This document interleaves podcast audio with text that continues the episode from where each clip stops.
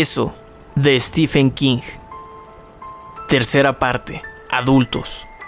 El descenso, hecho de desesperaciones y sin logros, realiza un nuevo despertar, que es un reverso de la desesperación, por lo que no podemos lograr, lo que se niega al amor, lo que hemos perdido en la anticipación, sigue un descenso, infinito e indestructible.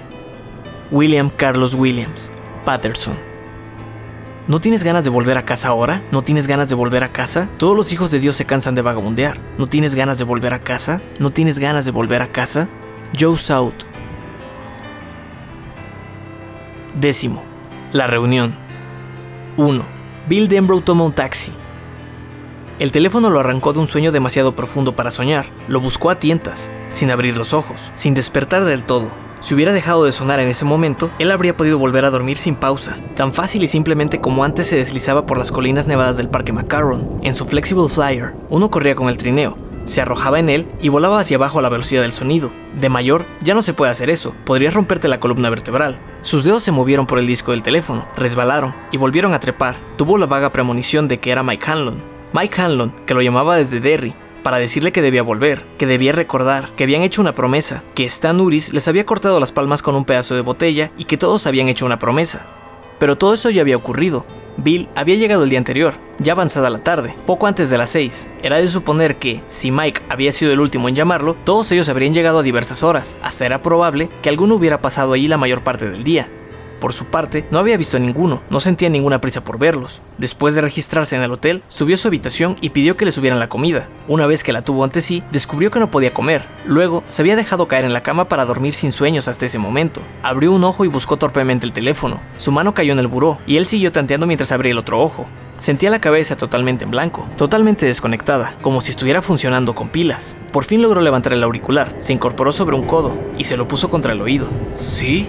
Bill, era la voz de Mike Hanlon, al menos en eso había acertado. Una semana atrás no recordaba a Mike, en absoluto, pero ahora bastaba una palabra para identificarlo. Era maravilloso, pero de un modo asiago.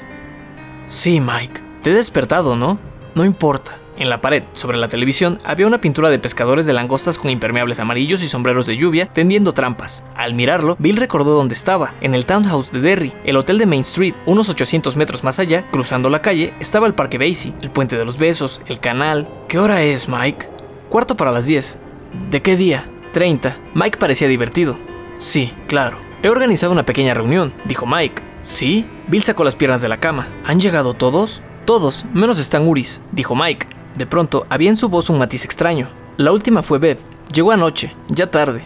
¿Por qué dices que es la última, Mike? Stan podría llegar hoy. Stan ha muerto, Bill. ¿Qué? ¿Cómo? ¿Acaso el avión? Nada de eso, dijo Mike. Mira, si no te importa, creo que deberíamos esperar a estar juntos. Sería mejor contarlo a todos al mismo tiempo. ¿Tiene algo que ver con esto? Sí, eso creo. Mike hizo una breve pausa. Estoy seguro. Bill sintió el peso familiar del miedo, que se instalaba otra vez en torno a su corazón. Entonces, ¿uno se acostumbraba tan pronto a eso? ¿O lo había llevado siempre consigo, sin sentirlo, sin pensar, como el hecho inevitable de su propia muerte? Buscó sus cigarros, encendió uno y apagó el cerillo con la primera bocanada. ¿Ayer no se reunió nadie? No, no lo creo. ¿Y tú aún no has visto a ninguno de nosotros? No, solo les he hablado por teléfono. De acuerdo, dijo Bill. ¿Dónde será la reunión? ¿Recuerdas la vieja fundición? Por supuesto, en Pasture Road. Estás atrasado, amigo. Ahora se llama Mail Road. Tenemos la tercera galería comercial de este estado. 48 tiendas diferentes bajo un mismo techo para su comodidad al comprar. Suena muy... Eh, eh, estadounidense. Sí. ¿Bill? ¿Qué? ¿Estás bien? Sí. Pero su corazón palpitaba locamente y el extremo del cigarro le temblaba. Había tartamudeado. Mike lo sabía. Hubo un momento de silencio. Luego, Mike dijo, Pasando la galería está el restaurante Jade Oriental. Tienen salas privadas para grupos. Ayer reservé una. Podemos ocuparla toda la tarde. ¿Crees que tardemos tanto? No lo sé. Si tomo un taxi, ¿sabrá llevarme? Por supuesto. Bueno, dijo Bill, y anotó el nombre del restaurante en el blog que había junto al teléfono. ¿Por qué ahí? Porque es nuevo, supongo, dijo Mike. Me pareció... ¿Terreno neutral? sugirió Bill. Sí, supongo que es eso. ¿La comida es buena? No lo sé. ¿Cómo estás de apetito? Bill soltó una bocanada de humo y una risa mezclada con tos. Ah, no muy bien, amigo. Sí, ya te oigo, dijo Mike. ¿A mediodía? Alrededor de la una. Dejemos que Beverly duerma un poco más. Bill apagó el cigarro. ¿Se casó? Mike volvió a vacilar. Ya nos pondremos al día con todo, dijo. Como cuando uno vuelve a la reunión de la secundaria, diez años después, ¿no? Comentó Bill. Hay que ver quién engordó, quién está calvo, quién tiene hijos. Ojalá fuera solo eso. dijo Mike. Sí, Mikey, ojalá. Colgó el teléfono, se dio un largo regaderazo y pidió un desayuno que no deseaba. Apenas lo probó. No, su apetito no andaba nada bien. Bill llamó a la compañía de taxis Big Yellow y pidió que pasaran a recogerlo al cuarto para la una, pensando que 15 minutos sería tiempo más que suficiente para llegar a Pasture Road. Le era totalmente imposible llamarlo Mel Road. Pero había subestimado el tráfico a la hora de comer y lo mucho que Derry había crecido. En 1958, Derry era solo una pequeña ciudad con unos 30.000 habitantes entre los límites del municipio y otros 7.000 en los suburbios. Ahora se había convertido en una ciudad importante, pequeña todavía, comparada con Londres o Nueva York, pero próspera, considerando el nivel de Maine, donde Portland, la ciudad más grande del estado, apenas podía jactarse de contar con 300.000 almas. Mientras el taxi avanzaba lentamente por Main Street, ahora vamos sobre el canal, pensó Bill. No se ve, pero está ahí abajo, corriendo en la oscuridad. Y luego tomaba por Center. Su primer pensamiento fue bastante predecible cuánto había cambiado todo pero el pensamiento predecible vino acompañado de un profundo horror inesperado. Recordaba su niñez, como un tiempo nervioso, lleno de temores, no solo por el verano de 1958, en que siete de ellos se habían enfrentado al terror, sino por la muerte de George, el profundo sueño en que sus padres parecían haber caído después de esa muerte, las burlas por su tartamudez, Bowers, Hoggins y Chris, que los perseguían continuamente tras la pelea pedradas en los Barrens. Bowers, Hoggins y Chris, oh cielos, Bowers, Hoggins y Chris, oh cielos, Bowers, Hoggins y Chris. Y la simple sensación de que Derry era fría, de que Derry era dura, de que a Derry le importaba un cuerno si ellos vivían o morían, y, mucho menos, si triunfaban o no sobre el payaso Pennywise. Los habitantes de Derry llevaban mucho tiempo viviendo con Pennywise, con todos sus disfraces, y tal vez, de algún modo descabellado, habían llegado a comprenderlo, a tenerle simpatía, a necesitarlo, a quererlo. Tal vez, sí, tal vez eso también.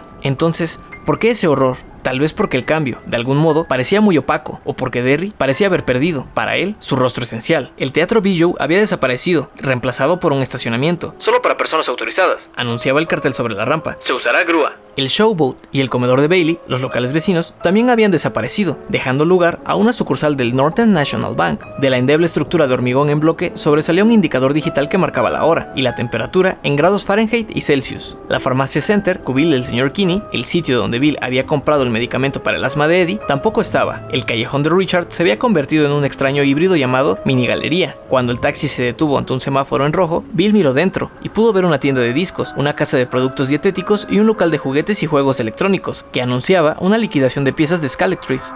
El taxi reanudó la marcha con una sacudida. Vamos a tardar un rato, dijo el conductor. Me gustaría que todos esos malditos bancos desaparecieran. Perdone mi lengua si usted es religioso. Está bien, dijo Bill. Afuera estaba muy nublado. En ese momento, unas gotas de lluvia golpearon el parabrisas. El radio murmuraba algo sobre un paciente fugado de un asilo para enfermos mentales, que parecía muy peligroso. Después siguió murmurando sobre los Red Sox, que de peligrosos no tenían nada. Chaparrones aislados, después aclarando. Cuando Barry Manilow empezó a gemir por Mandy, que venía y daba sin tomar nada, el taxista apagó el radio. ¿Cuándo los construyeron?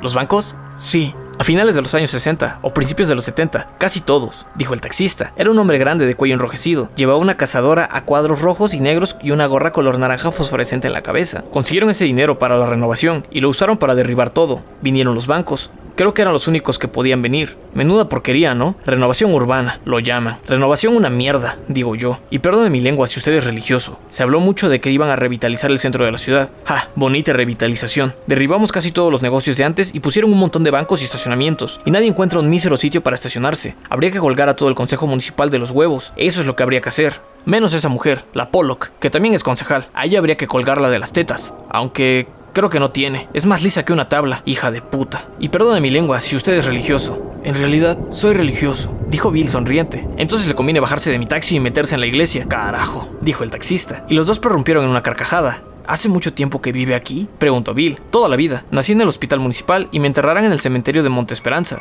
Ya, comentó Bill. El taxista carraspeó, bajó la ventanilla y escupió al aire lluvioso un gargajo verdoso. Su actitud era de sombrío buen humor. El que recoja eso no tendrá que comprar chicles por una semana, carajo. Y perdone mi lengua si usted es religioso. No todo ha cambiado, dijo Bill. El deprimente desfile de bancos y estacionamientos se iba deslizando hacia atrás a medida que ascendían por Center. Más allá de la colina y pasando por First National Bank, cobraron cierta velocidad. El Aladdin todavía está. Sí, reconoció el taxista, pero se salvó por los pelos. Los hijos de puta querían echarlo abajo. ¿Para hacer otro banco? Preguntó Bill. Una parte de él descubría, divertida, que la otra parte se horrorizaba ante la idea. No podía creer que nadie en su sano juicio quisiera derribar esa majestuosa cúpula, con su centellante araña de cristal, sus curvas escalinatas y su fantástico telón que no se limitaba a abrirse cuando empezaba el espectáculo, sino que se elevaba en mágicos pliegues, pinzas y drapeados, todo iluminado desde abajo en tonos de rojo, azul, amarillo y verde, mientras las poleas, arriba, gruñían y repiqueteaban. El Aladdin no, exclamaba esa horrorizada parte de él. ¿Cómo pudieron siquiera pensar en derribar el Aladdin para hacer un banco? Claro, un banco dijo el taxista. Ha acertado, señor. Era el mercantil de Penobscot, el que le había echado el ojo. Los infelices, los muy infelices. Perdone mi lengua si usted es religioso. Querían echarlo abajo y hacer una galería bancaria, como decían ellos. Ya tenían todos los papeles tramitados y el Aladdin estaba clausurado. Entonces un grupo de gente formó un comité, toda gente que vivía aquí desde hace mucho, y presentaron peticiones, hicieron manifestaciones y gritaron hasta que hubo una asamblea pública. Y Hanlon les dio una buena patada en el trasero a los del mercantil. El taxista parecía satisfecho.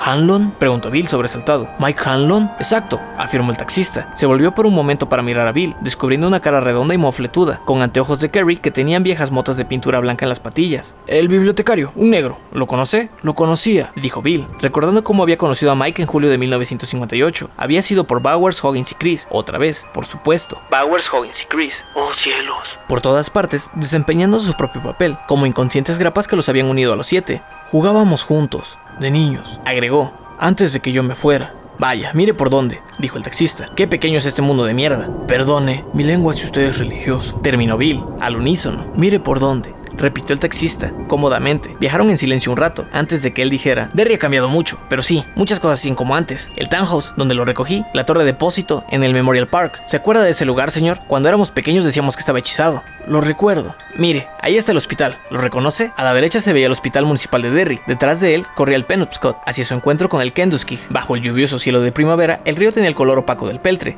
El hospital que Bill recordaba, un edificio de madera blanca con dos alas y tres plantas, aún estaba ahí, pero rodeado y empequeñecido por un complejo de edificios que sumaban quizá una docena. A la izquierda había un estacionamiento con más de 500 coches, según su cálculo. Por Dios, eso no es un hospital, parece el recinto de una universidad, carajo, exclamó Bill. El conductor rió entre dientes. Como no soy religioso, le perdono su lengua. Sí, ya es casi tan grande como el de Bangor. Tiene laboratorio de radiología, centro de terapia, 600 habitaciones, lavandería propia y sabe Dios qué más. El viejo hospital sigue ahí, pero ahora solo como administración. Bill sintió una extraña sensación de desdoblamiento, la misma que recordaba haber sentido al ver la primera película tridimensional. Tratar de unir dos imágenes que no coincidían. Uno podía engañar la vista y el cerebro para que lo hicieran, pero podía terminar con un buen dolor de cabeza, y en ese momento sintió que le venía uno, la nueva Derry. Sí, pero la vieja Derry aún estaba ahí, como el edificio de madera del hospital. Vieja Derry estaba casi toda sepultada bajo las construcciones nuevas, pero la vista se sentía irremediablemente atraída hacia ella. La buscaba. Las vías del ferrocarril deben haber desaparecido, ¿no? preguntó Bill. El taxista volvió a reír, encantado. Considerando que se marchó cuando era niño, señor, tiene buena memoria. Bill pensó, si me hubieras visto la semana pasada, amigo, no quedan más que ruinas y vías oxidadas. Ni siquiera los mercantes se detienen aquí. Un tipo quería comprar el terreno para poner una especie de parque de diversiones con tiro al blanco, minigolf, frontones para pelota, go-karts y un local con juegos de video y qué sé yo qué más. Pero volvió con los propietarios del terreno. Por el momento está todo en los tribunales. ¿Y el canal? murmuró Bill cuando giraban hacia Pestle Road, que, tal como Mike había dicho, estaba señalizado con un letrero verde que rezaba Mal Road. ¿El canal todavía está aquí? Ya, dijo el taxista. Creo que ese va a estar siempre. Ahora Bill tenía a su izquierda la galería de Derry. Al pasar junto a ella, volvió a sentir esa extraña sensación de desdoblamiento. En su infancia, todo eso había sido un largo campo lleno de pastos y gigantes girasoles bamboleantes que marcaban el extremo nordeste de los Barrens. Por atrás, hacia el oeste, estaban los bloques de Old Cape, para gente de bajos recursos. Recordaba haber explorado ese campo, con cuidado de no caer en el sótano abierto de la Fundación Kitchener, que había estallado el domingo de Pascua de 1906. Ese lote estaba lleno de reliquias, que ellos habían desenterrado con el solemne interés de arqueólogos que investigaran ruinas egipcias, ladrillos, casos, trozos de hierro con candados oxidados, trozos de vidrio, botellas llenas de un engrudo que olía como el peor de los venenos. Ahí, cerca había pasado algo malo, en el foso de grava próximo al vertedero, pero aún no lo recordaba, solo recordaba un nombre, Patrick Humboldt, y que se relacionaba con un refrigerador, y algo sobre un pájaro que había perseguido a Mike Hanlon. ¿Qué? Sacudió la cabeza. Fragmentos inconexos, eso era todo. El campo había desaparecido, junto con los restos de la fundición. Bill recordó súbitamente la gran chimenea de la fundición revestida de azulejos, ennegrecida de hollín en los últimos tres metros, tendida en la hierba alta como una tubería gigantesca. De algún modo, habían trepado para caminar por ella, con los brazos extendidos como equilibristas en la cuerda floja, riendo, Sacudió la cabeza para expulsar el espejismo de la galería, un grupo de edificios con letreros de Sears, JCPenney, Woolworth, CBS, York Stick House y libros Walden. Había caminos que entraban a los estacionamientos y salían de ellos. La galería seguía ahí, porque no era un espejismo. La fundición Kitchener ya no existía, ni tampoco la hierba que crecía entre sus ruinas. La realidad era la galería, no los recuerdos. Pero él, por algún motivo, no pudo creer eso.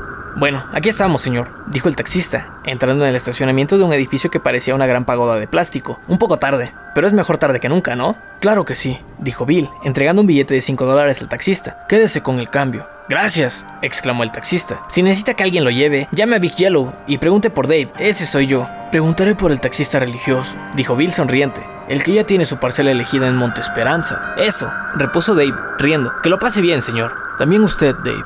Se detuvo un momento bajo la lluvia ligera y observó al taxi que se alejaba. Había olvidado hacer una pregunta al taxista, tal vez a propósito. Su intención había sido preguntar a Dave si le gustaba vivir en Derry. Bill Denbrough se dio la vuelta y entró en el Jade Oriental. En el vestíbulo estaba Mike Hanlon, sentado en una silla de mimbre de respaldo ancho. Se levantó, y Bill tuvo la sensación de que una onda irrealidad se abatía sobre él, atravesándolo. La sensación de desdoblamiento estaba ahí otra vez. Él recordaba a un chico de 1,57 m, poco más o menos, delgado y ágil. Ante él tenía un hombre que llegaba al metro 70, muy delgado. La ropa parecía colgar de su cuerpo, y las arrugas de su cara decían que estaba al final de los 40. El espanto de Bill debió reflejarse en la cara, porque Mike dijo, conozco mi aspecto. Bill enrojeció, no es para tanto, Mike, es que te recuerdo de niño. Nada más, pareces un poco cansado. Estoy un poco cansado, dijo Mike, pero ya se me pasará, supongo. Entonces sonrió, y la sonrisa le iluminó la cara. Bill vio al niño que había conocido 27 años antes. Así como el viejo hospital había sido ahogado por el hormigón armado y el vidrio, así el niño que Bill conociera había sido ahogado por los accesorios inevitables de la edad adulta. Tenía arrugas en la frente, surcos en las comisuras de la boca que le llegaban casi a la barbilla, y el pelo se le estaba grisando sobre las orejas. Pero así como el viejo hospital, aunque sofocado, seguía estando ahí. Así también estaba el niño que Bill conocía. Mike alargó la mano. Bienvenido a Derry, Gran Bill. Sin prestar atención a la mano, abrazó a Mike. Su amigo le devolvió el abrazo con firmeza. Nosotros nos ocuparemos de lo que va mal, Mike, sea lo que sea, dijo Bill. Oyó en su garganta el sonido áspero de las lágrimas, pero no le importó. Ya lo derrotamos una vez. podemos hacerlo otra, otra vez. Mike se apartó, sujetándolo con los brazos estirados. Aunque seguía sonriendo, había demasiado brillo en sus ojos. Sacó un pañuelo y se los limpió. Claro, Bill, dijo. ¿Seguro? ¿Quieren seguirme, caballeros? preguntó la mujer. Era una sonriente oriental que vestía un delicado kimono rosa con un dragón de cola enroscado. Llevaba el pelo oscuro recogido en un moño sobre la cabeza y sujeto con peinetas de marfil. ¿Podemos ir solos, Rose? dijo Mike. Muy bien, señor Hanlon. Le sonrió a ambos. Creo que les une una buena amistad. Creo que sí, dijo Mike. Por aquí, Bill. Lo condujo por un corredor en penumbras, más allá del comedor principal, hacia la puerta donde pendía una cortina de cuentas. Los otros, empezó Bill. Ya están todos aquí, dijo Mike, todos los que pudieron venir. Bill vaciló ante la puerta por un momento, súbitamente asustado. No era lo desconocido lo que le asustaba, no era lo sobrenatural, era saber que medía 30 centímetros más que en 1958 y que había perdido la mayor parte de su pelo. De pronto se sintió intranquilo, casi aterrorizado, ante la perspectiva de verlos a todos otra vez, con las caras de niño casi gastadas, casi sepultadas bajo el cambio, como el viejo hospital, bancos erigidos dentro de cabezas donde, en otros tiempos, se elevaron mágicos palacios de imágenes. Hemos crecido. Pensó, no pensamos que pasaría esto en aquel entonces, a nosotros no, pero así fue, y si entro, será realidad, ahora todos somos adultos. Miró a Mike, desconcertado. ¿Qué aspecto tienen? Se oyó preguntar con voz insegura. Mike, ¿qué aspecto tienen? Entra y lo sabrás, respondió Mike, con amabilidad, y condujo a Bill al interior de la pequeña sala privada. 2. Bill Denbrough echa un vistazo.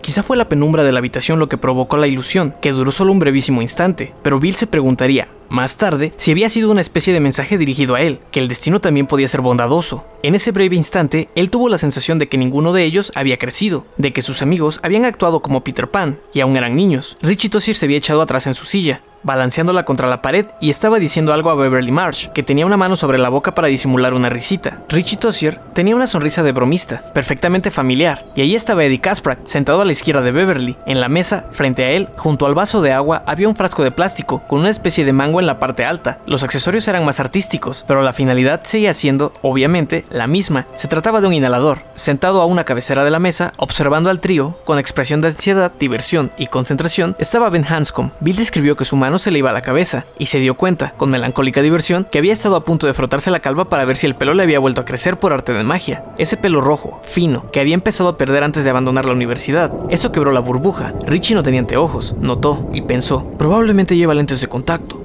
Es lógico, odiaba aquellos anteojos. Las camisetas y los pantalones de pana que usaba en aquel entonces habían sido reemplazados por un traje a medida de 900 dólares, estimó Bill. Beverly Marsh, Si es que aún llamándose Marsh. se había convertido en una mujer de belleza deslumbrante. En vez de la despreocupada cola de caballo, lucía el pelo, que conservaba casi exactamente su tonalidad anterior, suelto sobre los hombros, de su sencilla blusa blanca en un torrente de discreto color. En esa penumbra, relumbraba como un lecho de brasas cubiertas de ceniza.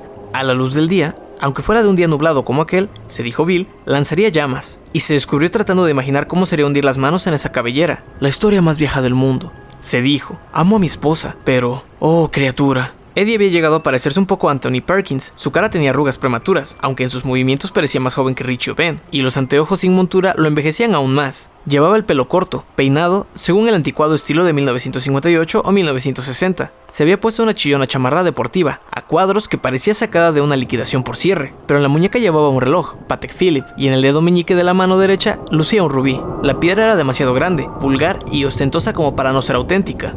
El que había cambiado mucho era Ben, y al mirarlo otra vez Bill, sintió que la irrealidad lo asaltaba. Su rostro era el mismo, su pelo, aunque encanecido y más largo, seguía peinado con la inusual raya a la derecha, pero Ben había adelgazado. Se veía muy cómodo en su silla con el sencillo chaleco de cuero abierto, mostrando la camisa de cambray azul. Llevaba jeans, botas de vaquero y un cinturón ancho con hebilla de plata. Esas prendas se ceñían con holgura a un cuerpo delgado, de caderas estrechas. En una muñeca llevaba una pulsera de eslabones gruesos, no de oro, sino de cobre. Adelgazó, se dijo Bill. Es la sombra de lo que era. El viejo Ben adelgazó. ¿Quién lo hubiera dicho?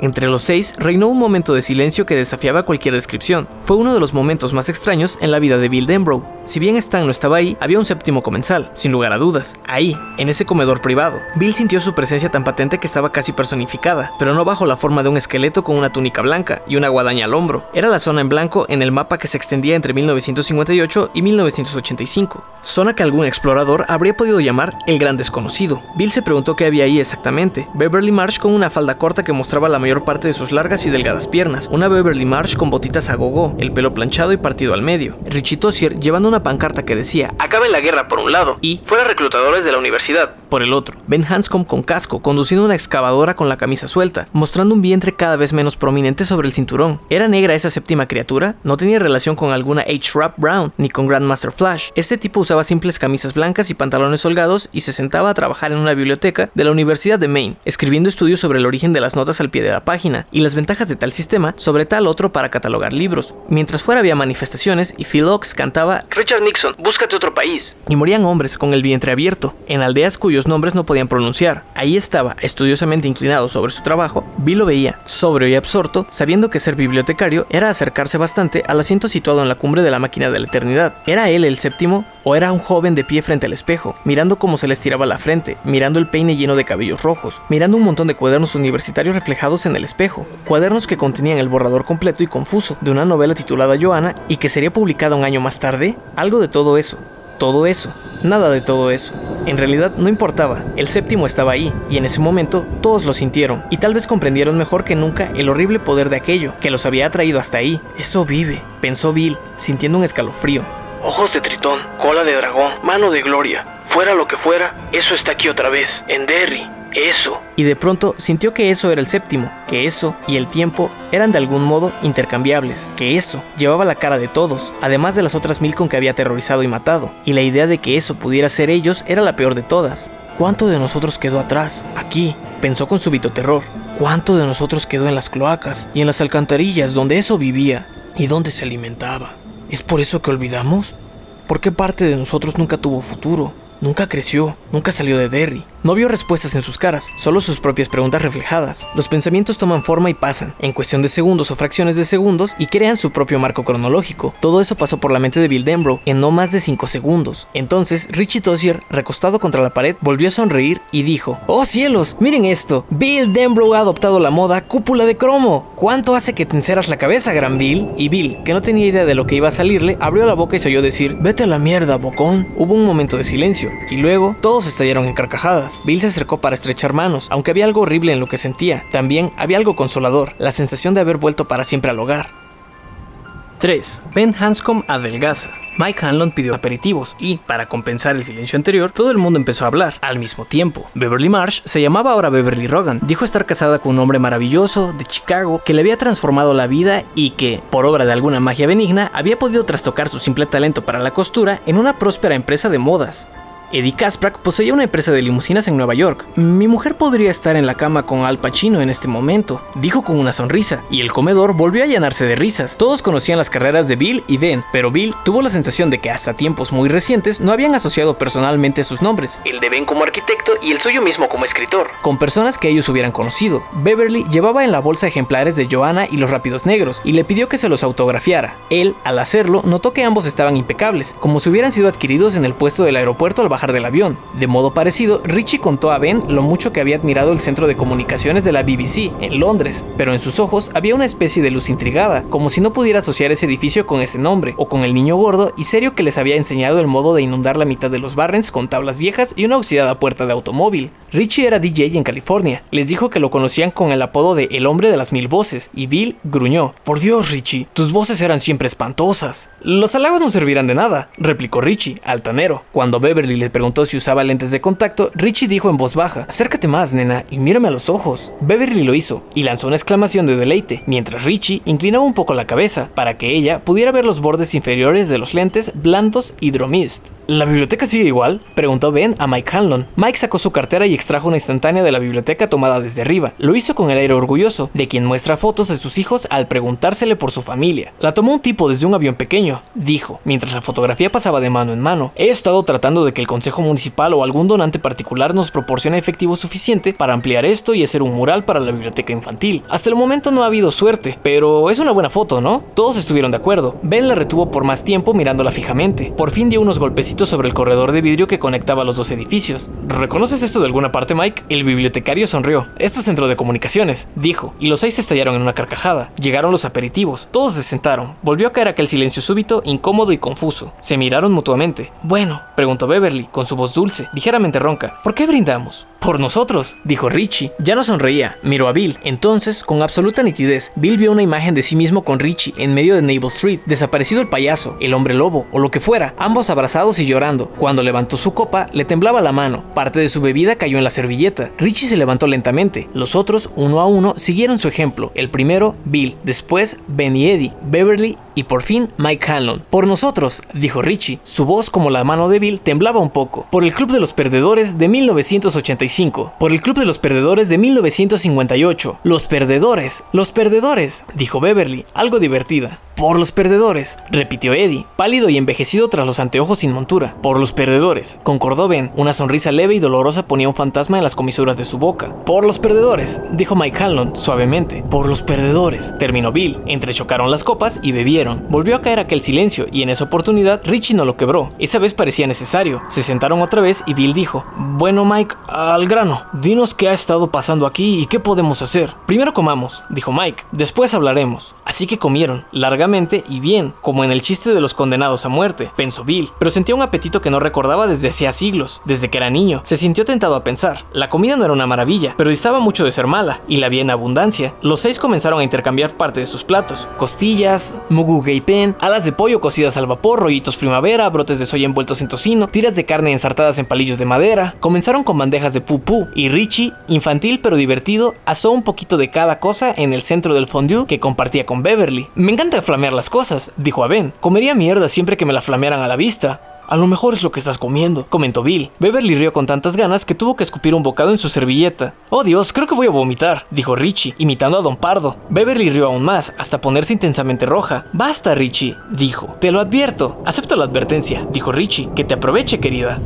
Rose les trajo el postre, una enorme tarta Alaska que flameó a la cabecera de la mesa, ocupada por Mike. Más flambe a la vista, dijo Richie, con la voz de quien se encontraba en el paraíso. Esta puede ser la mejor comida de mi vida. Oh, sin lugar a dudas, aseguró Rose. Si apago eso de un soplido, ¿se me concede el deseo? Le preguntó él. En el Jade Oriental, todos los deseos se conceden, señor. La sonrisa de Richie vaciló bruscamente. Aplaudo la intención, dijo. Pero en verdad pongo en duda que sea cierto. Comieron el postre con avidez. Cuando Bill se recostó hacia atrás, con la barriga tensa contra el cinturón, reparó en las copas acumuladas en la mesa. Parecían centenares. Sonrió cobrando conciencia de que, por su parte, había consumido dos martinis antes de la comida y solo Dios sabía cuántas cervezas antes del postre. Los otros habían hecho otro tanto. En ese estado, hasta unos trozos de pan frito les habrían sabido bien. Sin embargo, no se sentía ebrio.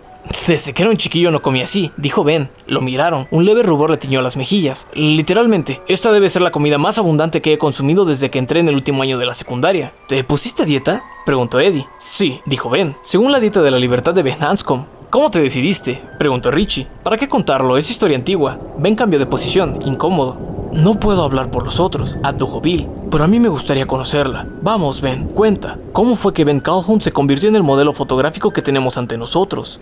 Ah, no hay mucho que contar, dijo Ben. En realidad, nada. Después de aquel verano de 1958, pasamos dos años más en Derry. Mi madre se quedó sin trabajo y tuvimos que irnos a Nebraska, porque allá vivía una hermana de mi madre que se ofreció a hospedarnos hasta que saliéramos del paso. No fue muy agradable. Mi tía Jean era una maldita avara, que se pasaba la vida diciéndole a uno cuál era su lugar en el gran plan de las cosas, y qué suerte teníamos de que mi madre tuviera una hermana caritativa, y qué suerte la nuestra de no vernos obligados a depender del subsidio para desempleados, y todo ese tipo de cosas. Yo estaba tan gordo que le daba asco, no me daba tregua. Ben, tendrías que hacer más ejercicio. Ben, te dará un ataque cardíaco antes de los 40 años si no bajas de peso. Considerando que en el mundo mueren de hambre tantos niños, Ben, tendría que darte vergüenza. Hice una pausa para beber un poco de agua. Lo curioso es que también se acaba a relucir los niños muertos de hambre si yo no dejaba mi plato limpio. Richie sintió, riendo. Bueno, el país estaba saliendo a duras penas de una recesión. Mi madre tardó casi un año en encontrar trabajo permanente. Cuando abandonamos la casa de tía Jean, que vivía en la vista, y conseguimos una en Omaha, yo había aumentado unos 40 kilos, sobre lo que pesaba cuando me conocieron. Creo que aumenté la mayor parte para mortificar a mi tía. Eddie silbó. Eso significa que pesabas alrededor de... alrededor de 95 kilos, completó Ben. Iba a la secundaria Eastside, de Omaha, y las horas de educación física eran... bueno, bastante desagradables. Los otros chicos me llamaban barril. Con eso se pueden hacer una idea. Las burlas se prolongaron unos 7 meses. Un día, mientras nos cambiábamos en el vestidor, después de la clase, dos o tres chicos empezaron a darme palmadas en la panza. Dijeron que era batir grasa. Muy pronto se agregaron otros dos o tres, después cuatro o cinco o más, y de pronto todos ellos estaban persiguiéndome por el vestidor y el pasillo pegándome en la panza, en el trasero, en la espalda, en las piernas. Me asusté y empecé a gritar. Entonces ellos rieron como enloquecidos. Francamente, dijo bajando la mirada para ordenar sus cubiertos. Fue la última vez que recuerdo. Fue la última vez que recuerdo haber pensado en Henry Bowers, hasta que me llamó Mike hace dos días. El muchacho que empezó todo era un campesino, con manos grandes, curtidas. Mientras todos me perseguían, recuerdo haber pensado que Henry acababa de regresar. Creo. No estoy seguro de que fue entonces cuando caí presa del pánico. Me persiguieron por el pasillo, más allá de los vestidores donde los del equipo de fútbol americano guardaban sus cosas. Yo estaba desnudo y rojo como una langosta. Había perdido todo el sentido de la dignidad, o de mí mismo, de dónde estaba. Pedí ayuda a gritos, y ellos me seguían, gritando, vamos a batir grasa, vamos a batir grasa. Había un banco. No te obligues a contar todo esto le dijo Beverly. Se había puesto pálida como la ceniza. Estaba jugueteando con su vaso de agua y estuvo a punto de volcarlo. Deja que termine, dijo Bill. Ben lo miró por un instante. Luego hizo un gesto de asentimiento. En el extremo del corredor había un banco. Caí sobre él y me golpeé la cabeza. Un minuto después todos estaban alrededor de mí y entonces se oyó una voz que decía, bueno, basta, a cambiarse todo el mundo. Era el entrenador, que estaba en el umbral de la puerta con su equipo azul de gimnasia y su camiseta blanca. Nadie hubiese podido decir cuánto tiempo llevaba ahí. Todos lo miraron, algunos sonriendo, otros con cara de culpables, otros inexpresivos, y se fueron. Yo me puse a llorar. El entrenador siguió ahí, de pie en el umbral de la puerta, que daba al gimnasio, observándome, observando a aquel chico gordo, desnudo, enrojecido por el batido de grasa, que lloraba en el suelo, y por fin dijo, Benny, ¿por qué no te callas, carajo? Para mí, fue una sorpresa tan grande oír esas palabras, en boca de un profesor, que obedecí. Levanté la vista hacia él, y él se acercó para sentarse en el banco. Se inclinó hacia mí. El silbato que le colgaba del cuello se balanceó y me golpeó en la frente. Por un momento creí que iba a besarme o algo así. Me eché hacia atrás, pero lo que hizo fue agarrarme de un pezón con cada mano y apretar. Después se frotó las palmas en los pantalones como si hubiese tocado algo sucio. ¿Crees que voy a consolarte? Me preguntó. Pues no, a ellos les das asco, y también. Tenemos motivos diferentes, pero eso es porque ellos son chicos y yo no. Ellos no saben por qué los asqueas. Yo sí, es porque te veo sepultar el buen cuerpo que Dios te ha dado en un saco de grasa. Eso es una estúpida autoindulgencia. Me dan ganas de vomitar. Y ahora vas a escucharme, Benny, porque no pienso repetírtelo. Tengo que encargarme del equipo de fútbol americano, del básquetbol y del de atletismo. Cuando tengo un rato libre lo dedico al de natación, así que voy a decírtelo una sola vez. Tú eres gordo de aquí arriba. Y me palmeó la cabeza en el sitio donde había golpeado su maldito silbato. Los gordos son gordos de ahí. Si pones a dieta eso, que tienes entre oreja y oreja, vas a adelgazar. Pero los tipos como tú no son capaces de eso. ¡Maldito cabrón! exclamó Beverly, indignada. Sí, reconoció Ben, sonriendo. Pero él no lo sabía. Probablemente había visto 60 veces esa película de Jack Webb, de The Eye, y creía estar haciéndome un favor. Al final, resultó que sí, porque en ese momento pensé. Apartó la vista con el ceño fruncido, y Bill tuvo la extraña sensación de saber lo que Ben iba a decir antes de que abriera la boca. Acabo de decirles que recuerdo haber pensado en Henry Bowers por última vez, cuando los chicos me perseguían para batir grasa. Bueno, cuando el entrenador se levantó para irse, fue la última vez que pensé en lo que habíamos hecho en el verano de 1958. Pensé, vaciló otra vez mirando a cada uno como si los estudiara. Luego prosiguió. Pensé en lo bien que nos desenvolvíamos cuando estábamos juntos. Pensé en lo que habíamos hecho, en cómo lo hicimos y de pronto me di cuenta de que si el entrenador hubiera tenido que enfrentarse a algo así, probablemente habría encanecido de inmediato y el corazón se le habría detenido como un reloj viejo. No fui justo, por supuesto, pero él tampoco había sido justo conmigo. Lo que ocurrió fue algo muy sencillo. Te enfureciste, dijo Bill. Ben sonrió. Sí, en efecto, dijo él. Lo llamé. Entrenador. Él volteó. Usted dijo que adiestra al equipo de carreras. Le pregunté. En efecto, dijo. Aunque eso no significa nada para ti. Pues escúcheme, pedazo de estúpido cabrón, le dije. Quedó boquiabierto y se le dilataron los ojos. En marzo pienso estar en ese equipo de carrera. ¿Qué le parece? Creo que te conviene cerrar la boca antes de que te metas en problemas, me contestó. Voy a echar por tierra todo lo que usted diga, le aseguré. Voy a correr más que usted y entonces tendrá que disculparse. Apretó los puños. Por un momento pensé que iba a darme un puñetazo, pero volvió a abrir las manos. Sigue hablando, gordo, dijo con suavidad. Eres un bocón, pero el día en que corras más que yo, renuncio a este puesto y vuelvo a la recogida del maíz. Y se fue. Y ¿Adelgazaste? preguntó Richie. Al final, sí, respondió Ben, pero al entrenador se equivocaba. La cosa no empezaba en mi cabeza, sino con mi madre. Esa noche volví a casa y le dije que quería adelgazar. Terminamos discutiendo y llorando, los dos. Ella sacó a relucir la historia de siempre, que yo no era gordo sino de huesos grandes y que los chicos grandes que van a ser hombres grandes tienen que comer mucho para mantenerse. Creo que, para ella, era una especie de seguridad. La asustaba tener que criar sola a un varón. No tenía educación ni oficio en especial, salvo su voluntad de trabajar. Si podía servirme un segundo plato y mirar al otro lado de la mesa y verme robusto, sólido, sentía que estaba ganando la batalla, sugirió Mike. Exacto,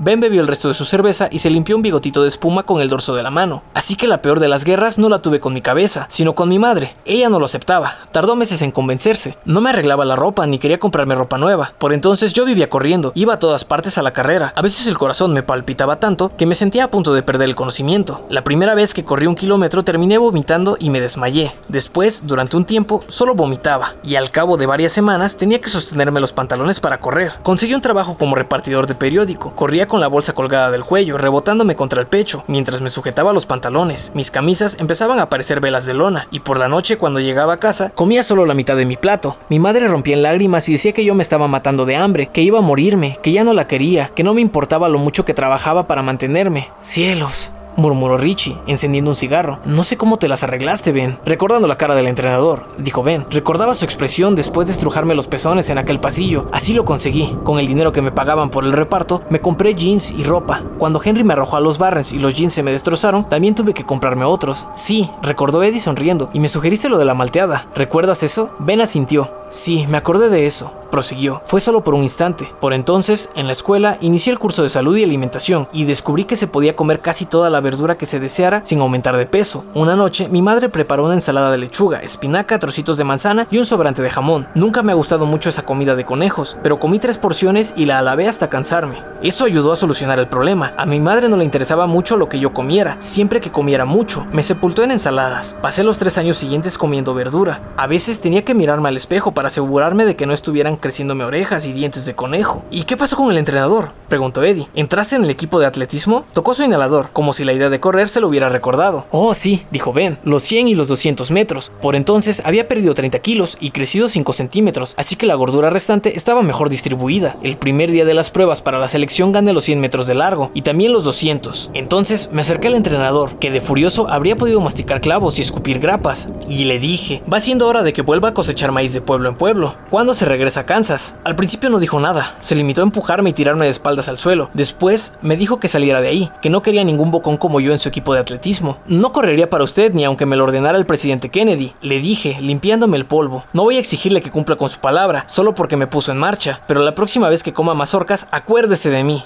Me dijo que si no me iba de inmediato, me mataría. Ben sonreía un poquito, pero no había nada de agradable en esa sonrisa, tampoco nostalgia, por cierto. Esas fueron sus palabras textuales. Todo el mundo nos miraba, incluidos los chicos que habían perdido. Parecían bastante avergonzados. Entonces dije, voy a decirle una cosa, entrenador. Le perdono una, porque es un lamentable fracaso y ya está viejo para mejorar. Pero si llega a ponerme otra vez la mano encima, haré que pierda este empleo. Bajé de peso para poder disfrutar de cierta dignidad y vivir un poco más tranquilo. Son cosas por las que vale la pena luchar. Bill dijo, todo eso suena estupendo, Ben, pero mi alma de escritor se pregunta si un chico puede hablar así. Ben asintió, con su peculiar sonrisa. Dudo que pueda, si no ha pasado por las cosas que vivimos nosotros. El caso es que yo las dije, y muy en serio. Bill se quedó pensándolo. Al cabo, asintió. Tienes razón. El entrenador se echó hacia atrás con los brazos en jarra, dijo Ben. Abrió la boca y volvió a cerrarla. Nadie dijo nada. Me alejé y esa fue la última vez que traté con el entrenador Woodley. Cuando mi preceptor me entregó el boletín de materias para el año siguiente, alguien había escrito a máquina las palabras de dispensado junto a educación física y tenía las iniciales de él. ¡Lo derrotaste! exclamó Richie, sacudiendo los puños sobre la cabeza. ¡Bravo, Ben! Ben se encogió de hombros. Creo que, antes bien, derroté una parte de mí mismo. El entrenador me puso en marcha, según creo, pero si me convencí de que podía hacerlo fue por pensar en ustedes, y lo hice.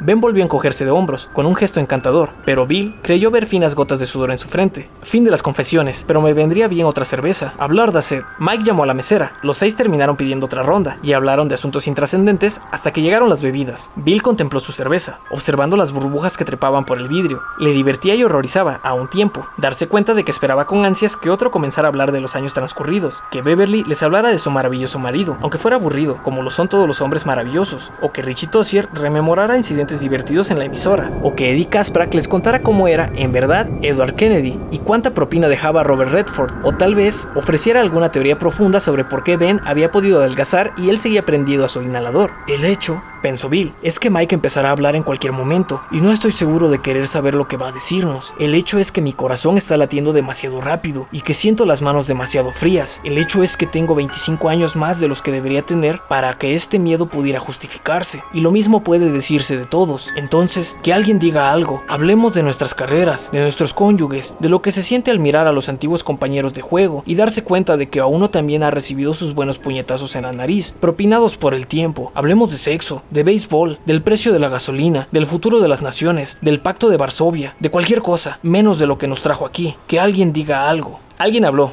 fue Eddie Kasprak, pero no habló de cómo era Edward Kennedy, ni de cuánto dejaba Redford de propina, ni siquiera de por qué había tenido que seguir utilizando el inhalador, sino que preguntó a Mike cuándo había muerto Stan Uris. Anteanoche, cuando hice las llamadas. ¿Tuvo algo que ver con, con la razón por la que hemos venido? Él no dejó nota, de modo que nadie puede saberlo con seguridad, respondió Mike. Pero ocurrió casi inmediatamente después de mi llamada. Por eso creo poder decir que sí. Se suicidó, ¿verdad? Dijo Beverly, inexpresiva. Oh Dios, pobre Stan. Los otros estaban mirando a Mike, que terminó su cerveza y dijo, se suicidó. Sí, al parecer poco después de recibir mi llamada fue al baño, llenó la tina, se metió dentro y se cortó las venas. Bill miró alrededor de la mesa. De pronto parecía rodeada de rostros pálidos, espantados, nada de cuerpos, solo esas caras, como círculos blancos, como globos blancos, globos de luna, anclados ahí por una antigua promesa que debería haber prescrito hacía mucho tiempo. ¿Cómo te enteraste? Preguntó Richie. ¿Salió en los periódicos de aquí? No, desde hace algún tiempo estoy suscrito a los periódicos de las ciudades más próximas al sitio donde vive cada uno de ustedes, y les he seguido el rastro. Yo soy espía, comentó Richie, agrio. Gracias, Mike. Me correspondía, dijo Mike. Pobre Stan, repitió Beverly. Parecía aturdida, como si no pudiera aceptar la noticia, pero aquella vez se portó con tanto valor, con tanta decisión. La gente cambia, dijo Eddie. ¿Te parece? Preguntó Bill. Stan era... Movió las manos sobre el mantel, tratando de hallar las palabras adecuadas. Era una persona ordenada, de las que tienen sus libros separados en obras de ficción y no ficción, y por orden alfabético en cada caso. Recuerdo algo que dijo una vez. No recuerdo dónde estábamos ni qué hacíamos, pero creo que fue hacia el final de las cosas. Dijo que podía soportar el miedo, pero que detestaba estar sucio. Para mí, esa era la esencia de Stan. Tal vez la llamada de Mike fue demasiado. Tal vez vio solo dos opciones, conservar la vida y ensuciarse o morir limpio. Tal vez la gente no cambia tanto como pensamos. Quizá, quizá solo nos volvemos más rígidos. Hubo un momento de silencio. Después Richie dijo, bueno Mike, ¿qué ha estado pasando en Derry? Cuéntanos. Puedo contarles una parte, dijo Mike. Puedo contarles, por ejemplo, lo que está pasando ahora y algunas cosas sobre ustedes mismos, pero no puedo contar lo que pasó en el verano de 1958 y no creo que haga falta. A su debido tiempo, ustedes mismos lo recordarán y creo que si les dijera demasiado antes de que estuvieran mentalmente preparados para recordar lo que pasó con Stan, ¿podría repetirse con nosotros? preguntó Ben, serenamente. Mike asintió. Sí, eso es lo que temo, exactamente. Bill dijo. Entonces, cuéntanos lo que puedas. Mike, está bien, dijo él. Lo haré. 4. Los perdedores obtienen la exclusiva. Los asesinatos han vuelto a empezar, dijo Mike. Levantó la mirada para pasearla por la mesa. Sus ojos se detuvieron en Bill. El primero de los nuevos asesinatos, si se me permite esa horripilante presunción, comenzó en el puente de Main Street y terminó debajo de él. La víctima fue un homosexual algo aniñado llamado Adrian Mellon. Padeció una grave afección asmática. La mano de Eddie se movió para tocar su inhalador. Ocurrió este verano, el 21 de julio, la última noche del Festival del Canal, que fue una especie de celebración, un... un ritual de Derry completó Bill, en voz baja. Sus largos dedos masajeaban lentamente las sienes. No era difícil adivinar qué pensaba en su hermano George. George, que casi con certeza había abierto el camino en la última ocasión. Un acto ritual, Sí, reconoció Mike, quedamente. Les contó rápidamente lo que había sucedido con Adrian Mellon, observando el modo en que ellos iban dilatando sus ojos, más y más. Les habló de lo que había informado el news y de lo que no había dicho, incluyendo los testimonios de Don Haggerty y Christopher Unwin sobre cierto payaso que había estado bajo el puente, como el logro en la vieja fábula, un payaso que parecía un cruce entre Ronald McDonald y Bozo, según Haggerty. Era él, dijo Ben con voz ronca. Era ese degenerado de Pennywise. Hay algo más, dijo Mike, mirando a Bill. Uno de los oficiales encargados de la investigación, el que sacó a Adrian Mellon del canal, era un policía de la ciudad llamado Harold Gardner. Oh cielos, murmuró Bill. ¿Bill? Beverly lo miró y le puso una mano en el brazo. Parecía llena de sorpresa y preocupación. ¿Qué pasa, Bill? Harold tendría unos cinco años por entonces, dijo Bill. Sus ojos aturdidos miraron a Mike, como pidiendo confirmación. Sí, exacto. Eh, ¿Qué pasa, Bill? preguntó Richie. Harold Gardner era hijo, hijo de Dave Gardner dijo Bill. Dave vivía cerca de casa cuando murió George. Él fue el primero que encontró a, a, mi, mi hermano y lo trajo a casa, envuelto en una manta. Guardaron silencio. Beverly se cubrió los ojos con la mano por un instante. Todo concuerda demasiado bien, ¿verdad? Dijo Mike, finalmente. Sí, reconoció Bill. Concuerda. Ya lo creo. Como les dije, en estos años he seguido el rastro de cada uno de ustedes, prosiguió Mike, pero solo cuando ocurrió esto comprendí por qué lo hacía. Me di cuenta de que había una finalidad real y concreta. Aún así, me contuve. Quería ver cómo se desarrollaban las cosas. No sé si se dan cuenta, pero necesitaba estar completamente seguro antes de... antes de perturbar su vida. Y no seguro en un 90%, ni siquiera en un 95%, quería el 100%. En diciembre del año pasado, un niño de 8 años llamado Steven Johnson apareció muerto en el Memorial Park. Al igual que Adrian Mellon, había sido mutilado inmediatamente antes o inmediatamente después de su muerte, pero pudo haber muerto de puro miedo. ¿Violado? preguntó Eddie. No, solo mutilado. ¿Cuántos en total? preguntó Eddie, aunque no parecía querer saberlo. Muchos, dijo Mike. ¿Cuántos? repitió Bill. Nueve, hasta ahora. No puede ser, exclamó Beverly. Habría salido en los periódicos, en la televisión, cuando ese policía loco mató a tantas mujeres en Castle Rock, Maine y todos esos niños que asesinaron en Atlanta. Sí, eso, dijo Mike. He pensado mucho en eso. En realidad, es lo más parecido a lo que está pasando aquí. Y Bev tiene razón. Ese episodio fue noticia en todo el país. En algunos aspectos, la comparación con lo de Atlanta es lo que más me asusta. El asesinato de nueve niños. Deberíamos tener aquí corresponsales de televisión, videntes fanfarrones, periodistas de los principales diarios, todo el circo informativo. Y no es así, dijo Bill. No, no es así. Oh, el Dominical Telegram de Portland publicó un artículo. Después de los últimos dos casos, salió otro en el Globe de Boston y un programa de televisión que se graba ahí. Buenos días. Lo mencionó en un bloque dedicado a asesinatos, nunca resueltos, pero solo de pasada. Ciertamente, el experto que mencionó los casos de Derry no parecía saber que hubiera existido una serie similar en 1958 ni otra en 1929. Hay algunos motivos sostenibles, por supuesto. Atlanta, Nueva York, Chicago, Detroit son ciudades de grandes medios, y cuando en las ciudades de grandes medios ocurre algo, causa impacto. En Derry no hay emisoras de radio, ni de televisión, a menos que se cuente la pequeña FM, que llevan los departamentos de idiomas de la escuela de secundaria. Tratándose de medios de difusión, Bangor ha copado ese mercado. Exceptuando el Derry News, apuntó Eddie, y todos rieron. Pero todos sabemos que esto no concuerda con el modo en que funciona el mundo actual. En algún momento la historia debería haber cobrado difusión nacional, pero no fue así, y creo que el motivo es este, simplemente. Eso no quiere. Eso. Musito Bill, casi para sus adentros. Eso concordó Mike. Si debemos dar un nombre a eso, bien puede ser el que solíamos darle. He empezado a pensar que eso está aquí desde hace tanto tiempo que se ha convertido en parte de Derry, tanto como la torre depósito, el canal, el parque Basie o la biblioteca. Solo que eso no es un detalle de la geografía exterior.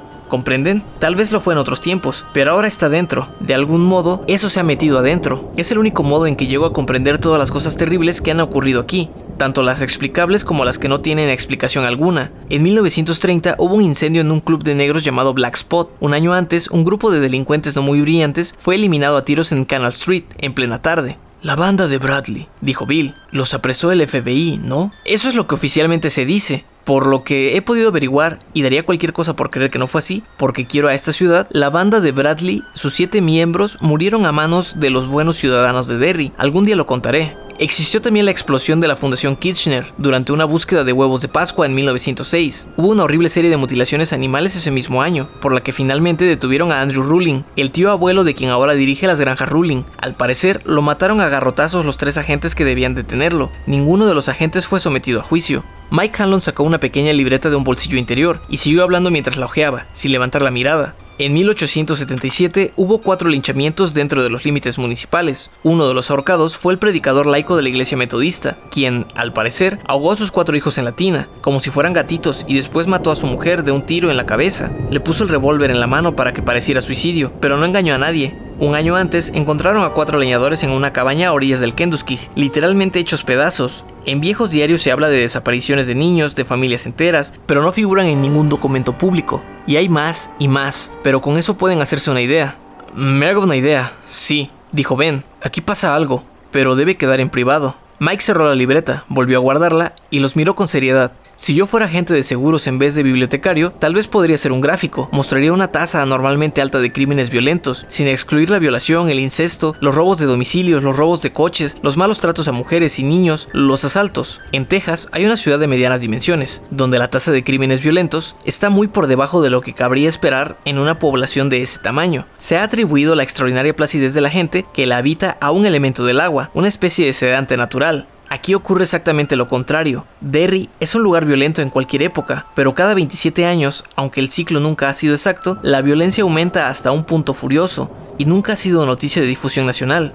¿Estás sugiriendo que aquí hay una especie de cáncer? dijo Beverly. En absoluto, un cáncer no tratado resulta invariablemente mortal. Derry no ha muerto, por el contrario, progresa. De un modo nada espectacular, que no llama la atención a la prensa, por supuesto es simplemente una pequeña ciudad bastante próspera, en un estado relativamente despoblado, donde pasan cosas desagradables con demasiada frecuencia y donde ocurren cosas siniestras cada 25 o 27 años. ¿Eso es constante desde un principio? preguntó Ben. Mike asintió. Constante desde un principio, 1715-1716, 1740 a 1743 aproximadamente. Ese debió ser un mal periodo, 1769, etc. Hasta la actualidad. Tengo la sensación de que ha ido de mal en peor. Tal vez porque al terminar cada ciclo hay más habitantes en Derry, tal vez por otros motivos, y en 1958 el ciclo parece haber llegado a un final prematuro, del cual fuimos responsables. Bill Denbrough se inclinó hacia adelante, los ojos súbitamente encendidos. ¿Estás seguro de eso? ¿Seguro? Sí, dijo Mike. Los otros ciclos, en su totalidad, llegaron al momento culminante en septiembre y después terminaron a lo grande, hacia Navidad o hacia Pascua a lo sumo. La vida ya había recobrado más o menos su ritmo normal. En otras palabras, hubo periodos malos de 14 a 27 meses, cada 27 años, pero el año malo que se inició cuando murió tu hermano en octubre de 1957 terminó abruptamente en agosto de 1958. ¿Por qué? preguntó Eddie con ansiedad. Su respiración se había tornado más hueca. Bill recordó ese silbido agudo al inhalar y comprendió que pronto estaría prendido al viejo inhalador. ¿Qué hicimos? La pregunta quedó suspendida. Mike pareció estudiarla y al fin sacudió la cabeza. Mm, ya te acordarás, dijo. A su debido tiempo, te acordarás. ¿Y si no recordamos? preguntó Ben. En ese caso, que Dios nos ayude. ¿Nueve niños muertos este año? dijo Richie. ¡Cielos! Lisa Albrecht y Steve Johnson a finales de 1984, puntualizó Mike. En febrero, desapareció un chico llamado Denis Torrio, de la escuela secundaria. Su cadáver apareció a mediados de marzo en los Barrens, mutilado. A poca distancia encontraron esto. Sacó una fotografía del mismo bolsillo, en el que había guardado la libreta y la hizo circular. Beverly y Eddie le echaron una mirada, intrigados, pero Richie Tossier reaccionó violentamente dejándola caer como si ¡Por Dios, Mike! levantó la vista. Con los ojos espantados, un momento después pasó la fotografía a Bill. El novelista la miró y tuvo la sensación de que el mundo flotaba alrededor en tonos grises. Por un momento, creyó que iba a desmayarse, oyó un gruñido y supo que lo había emitido él. Dejó caer la foto. ¿Qué pasa? oyó decir a Beverly. ¿Qué significa eso, Bill? Es la foto escolar de mi hermano, dijo Bill. Por fin, es yo, yo, yo Georgie, la, la foto de su álbum, la que se movió, la que me guiñó el ojo. Volvieron a pasarla, de mano en mano, mientras Bill permanecía inmóvil a la cabecera de la mesa, perdida la vista en el espacio. Era la fotografía de una fotografía, mostraba una maltratada instantánea puesta contra un fondo blanco, labios sonrientes que descubrían dos agujeros donde nunca habían crecido dientes nuevos. A menos que crezcan en el ataúd, pensó Bill, estremecido. En el margen se leía Compañeros de la escuela, 1957-1958. ¿Apareció este año? Preguntó Beverly, otra vez. Cuando Mike asintió, se volvió hacia Bill. ¿Cuándo la viste por última vez? Él se humedeció los labios y trató de hablar. No salió nada. Hizo otro intento mientras las palabras le resonaban en la cabeza, consciente de que volvía el tartamudeo. Luchó contra el terror. No he visto esa foto desde 1958. Esa primavera, el año en que George murió, cuando traté de enseñársela a Richie, había de... des desaparecido. Hubo un jadeo angustiante que les hizo girar la cabeza. Eddie volvió a poner el inhalador en la mesa, algo azorado. ¡Eddie Kasprak en marcha! exclamó Richie alegremente. De pronto, fantasmagórica, surgió de su boca la voz del locutor de noticieros cinematográficos. En el día de la fecha, en Derry, toda una ciudad sale a presenciar el desfile de los asmáticos. El astro del espectáculo es el gran Ed Cabeza de Moco, conocido en toda Nueva Inglaterra como... Se interrumpió. Richie se elevó una mano hacia la cara, como para taparse los ojos. Bill pensó, no, no es eso, no lo hace para taparse los ojos, sino para empujarse los anteojos hacia arriba, anteojos que ya ni siquiera están ahí. Santo Dios, ¿qué está pasando aquí? Disculpa, Eddie, dijo Richie. He sido cruel. No sé en qué diablos estaba pensando, y miró a los otros, desconcertado. Mike Hanlon dijo, me había prometido, al descubrirse el cadáver de Steve Johnson, que, si ocurría algo más, si se producía un solo caso que fuera evidente, haría esas llamadas. Y acabé demorando otros dos meses las llamadas. Era como si me hubiera hipnotizado lo que ocurría, la conciencia. La deliberación con que ocurría, la foto de George apareció junto a un tronco caído, a menos de 3 metros del cadáver de Torrio. No estaba escondida, por el contrario, se hubiera dicho que el asesino deseaba que fuera descubierta, y estoy seguro de que así era. ¿Cómo conseguiste la foto de la policía, Mike? preguntó Ben. Porque de eso se trata, ¿no? Sí, de eso se trata. En el departamento de policía hay un tipo que no se opone a ganar un poco de dinero extra. Le pago 20 dólares por mes, todo lo que puedo permitirme. Él me pasa los datos. El cuerpo de Roy apareció cuatro días después del de Torrio, en el Parque Macaron, 13 años, decapitada. 23 de abril de este año, Adam Terrell, 16 años, se denunció su desaparición cuando no volvió a casa tras el ensayo de la orquesta. Lo encontraron al día siguiente, a muy poca distancia del sendero que atraviesa la arboleda detrás de Broadway Oeste, también decapitado. 6 de mayo, Freddie Cohen, dos años y medio, apareció en el baño de la planta alta, ahogado en el excusado.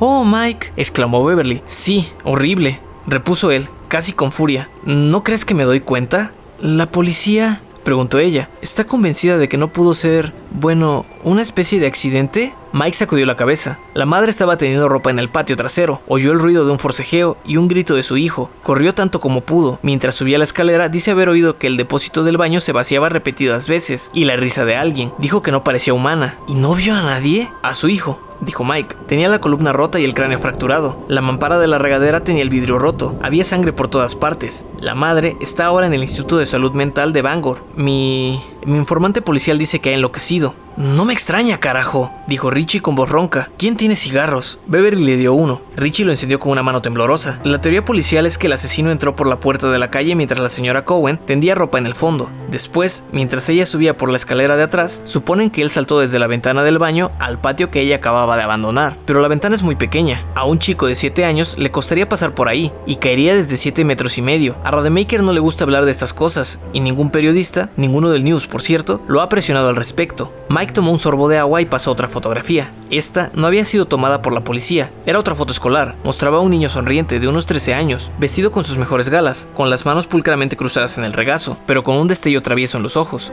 Era negro.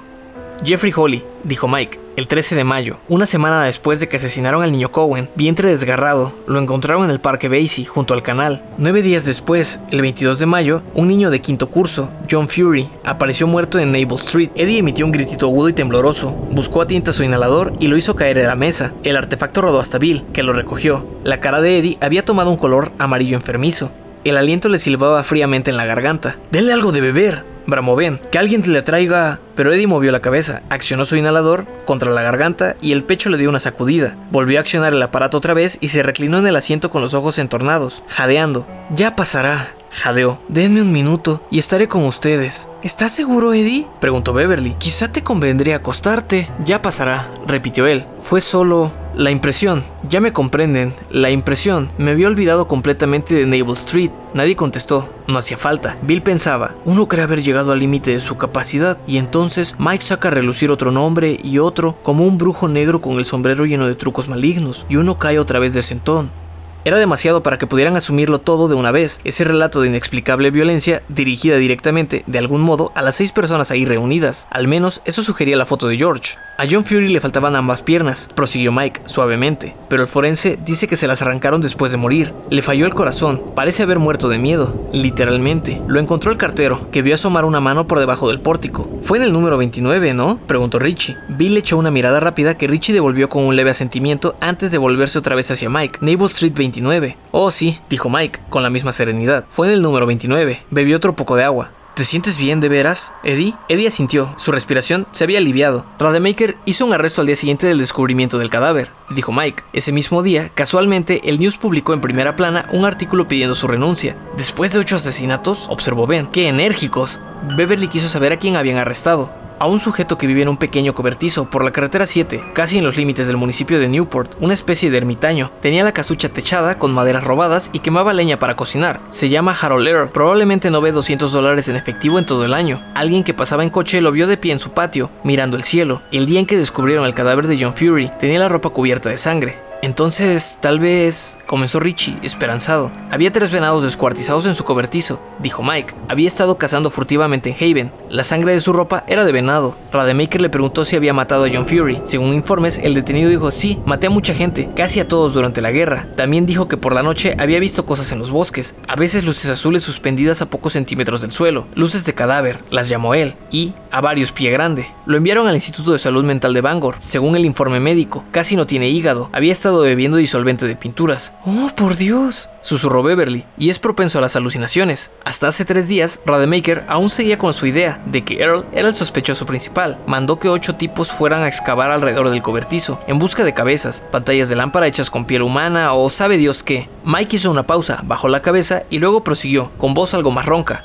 Yo había estado esperando, pero cuando me enteré de este último, les llamé a todos. Ojalá lo hubiera hecho antes. Veamos dijo Ben. La víctima fue otro niño de quinto curso, compañero del niño Fury. Lo encontraron a la altura del Kansas Street, cerca del sitio donde Bill escondía su bicicleta cuando íbamos a los Barrens. Se llamaba Jerry Bellwood, estaba destrozado. Lo... lo que quedaba de él apareció al pie de un muro de contención que levantaron a lo largo de Kansas, en casi toda su extensión, hace unos 20 años, para detener la erosión del suelo. La policía fotografió la sección de la pared donde hallaron a Bellwood menos de media hora después de retirar el cadáver. Aquí está la foto. La entregó a Richie Tossier, que la pasó a Beverly después de echarle un vistazo. Ella la miró por un instante, hizo una mueca de espanto y la entregó a Eddie, quien la contempló por un largo rato, absorto, antes de pasársela a Ben. Ben se la pasó a Bill tras una mirada muy rápida. Unas letras de imprenta trazaban un camino inestable a lo largo del muro de cemento. Decían Vuelvan a casa, vuelvan a casa, vuelvan a casa. Bill miró a Mike con gesto sombrío. Hasta ese momento se había sentido desconcertado y con miedo. Ahora experimentaba las primeras sacudidas del enfado. Se alegró de eso. No era bonito sentirse enfadado, pero era mejor que el espanto, mejor que el miserable miedo. ¿Está escrito con lo que yo pienso? Sí, dijo Mike. Sangre de Jerry Bellwood.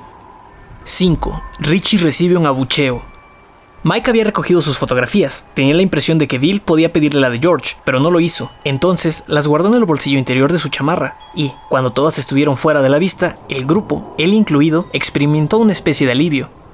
Nueve niños, estaba diciendo Beverly. No lo puedo creer. Es decir, lo creo, pero no puedo creerlo. Nueve niños. ¿Y nada? ¿Absolutamente nada? No exactamente, aclaró Mike. La gente aquí está furiosa y tiene miedo. Al menos eso parece. En realidad, es imposible saber quiénes sienten eso y quiénes lo fingen. ¿Qué fingen? ¿Recuerdas, Beverly, que cuando éramos niños un hombre dobló su periódico y entró a su casa mientras tú le pedías ayuda a gritos? Por un momento, algo pareció saltar a los ojos de ella. Se la vio aterrorizada y consciente. Después, solo desconcertada. No. ¿Cuándo ocurrió eso, Mike? No importa. Ya lo recordarás cuando llegue el momento. Por ahora, solo puedo decir que en Derry todo parece estar como debería. Frente a tan horrenda cadena de asesinatos, la gente hace lo que uno espera de un pueblo, y muchas de esas cosas son las mismas que se hicieron mientras desaparecían niños y se encontraban sus cadáveres en 1958. La Comisión de Seguridad para los Niños ha vuelto a reunirse, solo que esta vez lo hace en la escuela primaria municipal y no en la secundaria. Hay 16 detectives de la oficina de la Fiscalía Estatal en la ciudad y también un contingente de agentes del FBI. No sé cuántos son y no creo que Rademacher lo sepa, aunque habla mucho. Se ha vuelto a imponer el toque de queda.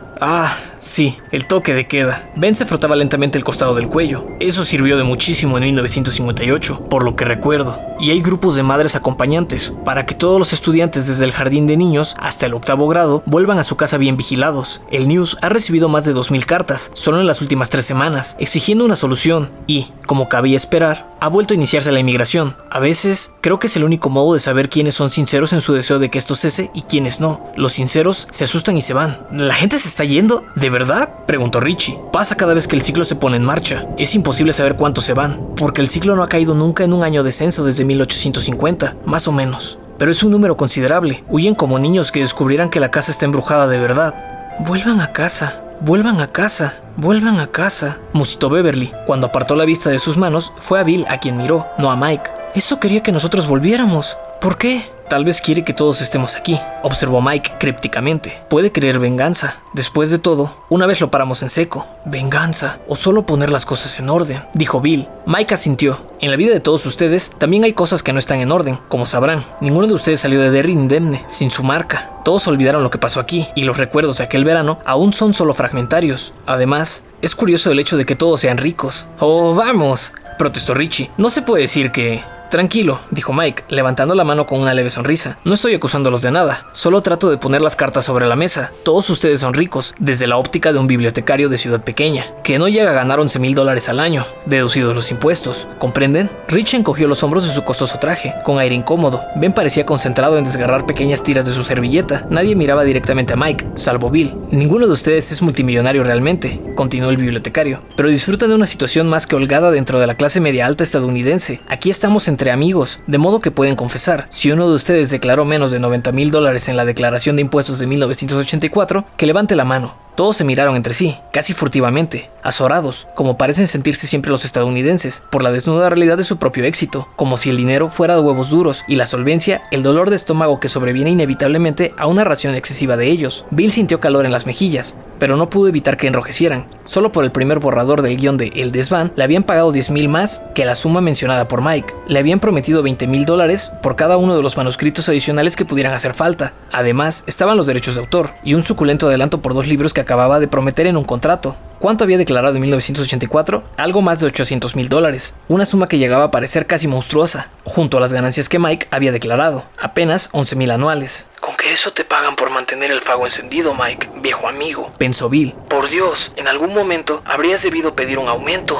Mike dijo, Bill Denbrough, novelista de éxito en una sociedad donde los novelistas son pocos, y menos aún los que pueden vivir de la profesión. Beverly Rogan, diseñadora de modas, actividad que cuenta con más interesados, pero con menos elegidos aún, y ella es, de hecho, la más solicitada en toda la zona media del país en la actualidad. Oh, no es por mí, dijo Beverly, emitiendo una risita nerviosa. Encendió otro cigarro con la colilla del anterior. Es por Tom. El éxito es de él. Sin él, yo todavía estaría cambiando forros a faldas viejas. No tengo el menor sentido empresarial. Y hasta Tom lo dice. Es solo... por Tom, como les digo. Dio una profunda calada a su cigarro y lo apagó. En mi humilde opinión, la dama eleva demasiadas protestas, observó Richie. Ella giró rápidamente en el asiento y le clavó una mirada dura, algo ruborizada. ¿Qué quieres decir, Richie Tossier? No me pegues, señorita Cale, exclamó Richie, con su aguda y temblorosa voz de negrito. Y en ese momento, Bill vio, con fantasmagórica claridad, al niño que conociera, no solo una presencia sustituida, que acechara bajo el exterior adulto de Rich, sino una criatura casi más real que el hombre mismo. No me pegue, deje que le traiga otro jarabe de menta, señorita Scale, para que la beba como el poche, que está un poquito más fresco. No azote a este pobre negrito. Eres incorregible, Richie, dijo Beverly fríamente. ¿Por qué no maduras? Richie la miró, su sonrisa se desvanecía lentamente en la incertidumbre. Hasta que volví a esta ciudad, creía haberlo hecho, dijo. Tú, Rich, continuó Mike. Quizás eres el DJ más cotizado del país. Tienes a Los Ángeles en la palma de la mano. Además, cuentas con dos programas de difusión nacional, uno de los cuales está entre los 40 de mayor audiencia y otro llamado Los Chiflados 40. Ándate con cuidado, tonto, dijo Richie, con la voz gruñona de Mr. T, aunque estaba ruborizado. Te voy a cambiar de lugar el frente y el dorso. Te haré cirugía cerebral con el puño. Te... Eddie, prosiguió Mike, sin prestarle atención, tú tienes un próspero servicio de limusinas, en una ciudad donde tienes que andar a los codazos entre lujosos coches con chofer cuando cruzas la calle. En Nueva York van a la quiebra dos compañías de esas por semana, pero a ti te va muy bien. Tú, Ben, eres probablemente el de mayor éxito entre los arquitectos jóvenes del mundo. Ben abrió la boca, probablemente para protestar, pero volvió a cerrarla. Mike le sonrió, abriendo las manos en un gesto amplio. No quiero avergonzar a nadie, pero es preciso que las cartas estén sobre la mesa. Hay quienes triunfan jóvenes y hay quienes tienen éxito en trabajos muy especializados. Si no hubiera quienes triunfan contra toda probabilidad, creo que todo el mundo renunciaría. Si se tratara solo de uno o de dos dentro del grupo, podría pasar por coincidencia, pero ocurre con todos ustedes, y eso incluye Stanuris, que era el contador más codiciado de Atlanta, y eso significa de todo el sur. En mi opinión, ese éxito brota de lo que ocurrió aquí hace 27 años. Si todos hubieran estado expuestos al contacto con asbesto en esa época y todos tuvieran cáncer de pulmón, la correlación no sería menos evidente o persuasiva. ¿Alguno está en desacuerdo? Los miró. Nadie dijo nada, salvo tú, apuntó Bill. ¿Qué pasó contigo, Mikey? ¿No es obvio? El bibliotecario sonrió. Me quedé aquí. Mantuviste el faro encendido. Dijo Ben. Bill se volvió a mirarlo sobresaltado, pero el arquitecto miraba atentamente a Mike y no se dio cuenta.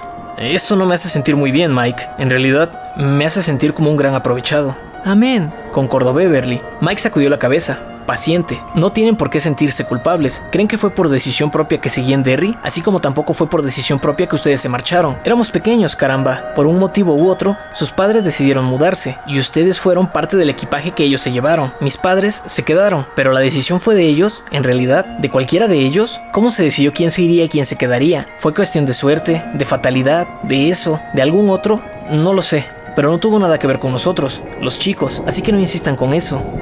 No es ¿Estás resentido? preguntó Eddie. He estado demasiado ocupado para almacenar resentimiento explicó Mike. Pasé mucho tiempo observando y esperando. Observaba y esperaba aún antes de darme cuenta de que lo hacía. Pero en los últimos cinco años he estado en una especie de alerta roja. Desde principios de año llevo un diario y cuando uno escribe, piensa más. O tal vez más específicamente. Una de las cosas de las que me he estado ocupando es del carácter de eso. Eso cambia, lo sabemos. Creo que también manipula y deja su marca en la gente. Solo por la naturaleza de lo que es. Tal como el olor de un zorrillo. Queda en la piel aún después de un largo baño. Si ha vaciado su vejiga cerca de uno. Así como el saltamontes se escupe su jugo en la palma del que lo toma en la mano. Mike se desabotonó lentamente la camisa y abrió los bordes. Todos pudieron ver marcas de cicatrices en la suave piel parda de su pecho, entre las tetillas, tal como las garras dejan cicatrices, agregó. El hombre lobo, dijo Richie, casi gimiendo. Oh cielos, gran Bill, el hombre lobo, cuando volvimos a Neibolt. ¿Qué? preguntó Bill, como si lo hubieran sacado de un sueño. ¿Qué, Richie? ¿No te acuerdas? No. ¿Y tú? Casi. Casi lo recordé. Richie, entre confuso y asustado, guardó silencio. ¿Quieres decir que esa cosa no es maligna? preguntó Eddie a Mike. Miraba fijamente las cicatrices, como hipnotizado. ¿Que es solo parte del orden natural? Eso no es parte del orden natural, que comprendemos o aceptamos, dijo Mike, mientras volvía a abotonarse, y no encuentro motivos para operar sobre cualquier otra base que la que está al alcance de nuestro entendimiento. Que eso mata, mata a los niños. Bill lo comprendió antes que ninguno de nosotros. ¿Recuerdas, Bill? Recuerdo que quería encontrarme con eso, para matarlo, dijo Bill, por primera vez, y desde entonces ocurriría siempre. Oyó que el pronombre adquiría rango de nombre propio en su propia voz, pero no tenía un punto de vista muy general sobre el asunto. No sé si me explico, solo quería matarlo, porque eso había matado a George. ¿Todavía lo deseas? Bill lo pensó, mirándose las manos sobre la mesa. Recordó a George con su impermeable amarillo, la capucha y el barquito de papel encerado. Levantó la vista hacia Mike.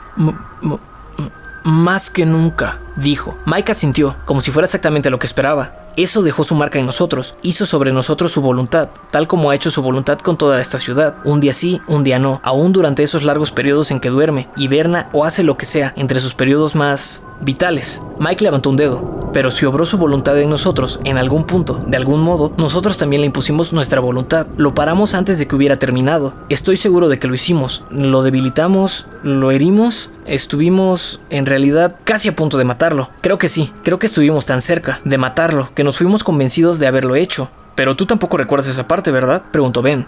No, recuerdo todo hasta el 15 de agosto de 1958, con claridad casi perfecta, pero desde entonces hasta el 4 de septiembre, más o menos, cuando empezaron otra vez las clases, todo está en blanco, absoluto. No se trata de que lo recuerde en parte o borrosamente, ha desaparecido por completo, con alguna sola excepción. Creo recordar que Bill gritaba algo de fuegos fatuos. El brazo de Bill se sacudió convulsivamente y golpeó contra una de las botellas vacías, que cayó al suelo. ¿Te has hecho daño? preguntó Beverly, levantándose a medias. No, dijo él, con voz áspera y seca. Tenía la piel de gallina en los brazos. Tenía la sensación de que le había crecido el cráneo. Lo sentía. Los fuegos fatuos. Presionar contra la piel tensa de la cara, en palpitaciones incesantes. Voy a recogerlos. No, siéntate. Quiso mirarla y no pudo. No podía aceptar los ojos de Mike. ¿Te acuerdas de los fuegos fatuos, Bill? musitó Mike. No, dijo él. Su boca estaba como cuando el dentista se entusiasma demasiado con la novocaína. Ya te acordarás. Ojalá que no. De cualquier modo, así será, dijo Mike. Pero por el momento, no. Yo tampoco. ¿Alguno de ustedes? Todos negaron con la cabeza.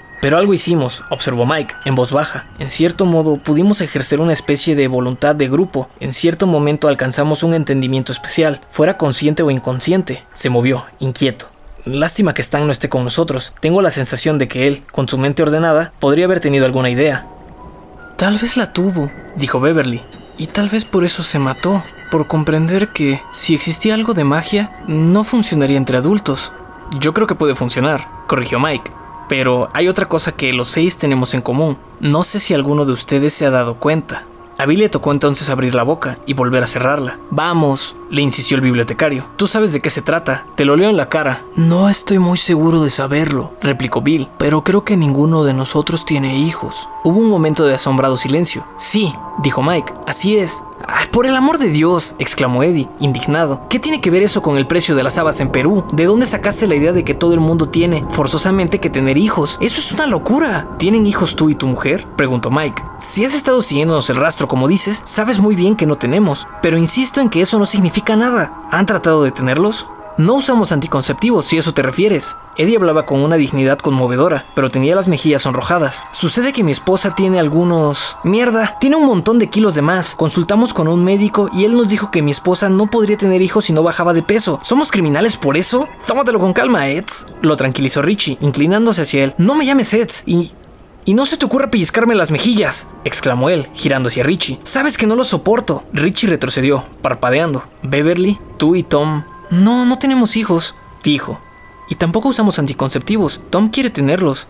Y yo también, por supuesto, agregó, apresurada, recorriendo los presentes con la mirada. Bill se dijo que tenía los ojos demasiado brillantes, casi como los de una actriz que estuviera ofreciendo una buena representación. Es que aún no han venido. ¿Se hicieron exámenes? preguntó Ben. Oh, sí, por supuesto, respondió ella, con una risa ligera, casi temblorosa. En uno de esos arrebatos de esclarecimiento que a veces experimentan quienes han sido dotados de curiosidad y penetración psicológica, Bill comprendió de pronto muchas cosas sobre Beverly y su marido, Tom, alias el hombre más grande del mundo. Beverly se había sometido a los exámenes de fertilidad, pero lo más probable era que el hombre más grande del mundo se hubiera negado a considerar, siquiera por un momento, la posibilidad de que algo fallara en el esperma que se fabricaba en sus bolas sagradas. ¿Qué hay de ti y tu esposa, Granville? intervino Rich. ¿Lo han intentado? Todos lo miraron con curiosidad, porque estaba casado con una mujer a la que todos conocían. Odra no era la mejor actriz ni la mujer más adorada del mundo, pero sí la clase de celebridad que, de algún modo, había reemplazado al talento como moneda de cambio en la última mitad del siglo XX. Era una desconocida cuyo rostro adorable les era familiar. Beverly, en especial, parecía llena de curiosidad. Lo hemos intentado de vez en cuando, desde hace seis años, dijo Bill. En los últimos ocho meses, no, por la película que estamos filmando. Se titula Buardilla. ¿Sabes? Todos los días de 5 y cuarto a 5 y media de la tarde tenemos un programita de entretenimiento titulado Visitando a las Estrellas, comentó Richie. La semana pasada se ocuparon de esa famosa película, destacando lo del matrimonio que trabajaba unido y todo eso. Mencionaron tu nombre y el de ella, pero no los relacioné contigo. Es curioso, dijo Bill. El caso es que a Odra le pareció inoportuno quedar embarazada justo antes de pasarse 10 semanas en actuaciones fatigosas, considerando que se sentiría mal por las mañanas. Pero queremos tener hijos, sí, y lo hemos intentado mucho. ¿Se han hecho exámenes de fertilidad? preguntó Ben. Ajá, hace cuatro años. En Nueva York, los médicos descubrieron un pequeñísimo tumor benigno en el útero de Odra. Dijeron que era una suerte, pues, aunque no le habría impedido quedar embarazada, podría haber provocado un embarazo extrauterino, pero tanto ella como yo somos fértiles. Eddie repitió tercamente, eso no demuestra nada. Pero es sugestivo, murmuró Ben. ¿Y por tu parte, Ben? preguntó Bill. ¿No ha habido ningún pequeño accidente? Nunca me casé, siempre he tenido cuidado, y no, y no, no ha habido ningún juicio por paternidad, dijo Ben. Aparte de eso, no puedo asegurar nada. ¿Quieren escuchar una historia divertida? Preguntó Richie, con voz de policía irlandés. Era una estupenda voz de policía irlandés. Has mejorado de un modo indecible, Richie. Pensó Bill. Cuando chico, no te salía, por mucho que la intentaras. Solo una vez o dos. Cuando... Los fuegos fatuos. Fue... Y no olvides esta recomendación, querido amiguito. De pronto, Ben Hanscom se tapó la nariz y exclamó con aguda voz de niño: Bip, bip, Richie, bip, bip. Bip, bip. Al cabo de un momento, Eddie, riendo, se tapó la nariz y se unió a la broma. Beverly hizo lo mismo. Está bien, protestó Richie, riendo también. Está bien, renuncio, por el amor de Dios. Oh, muchachos, dijo Eddie, derrumbándose en la silla, casi llorando de risa. Esta vez te hemos ganado, Bocón. Bravo, Ben. Ben estaba sonriendo, pero parecía algo extrañado.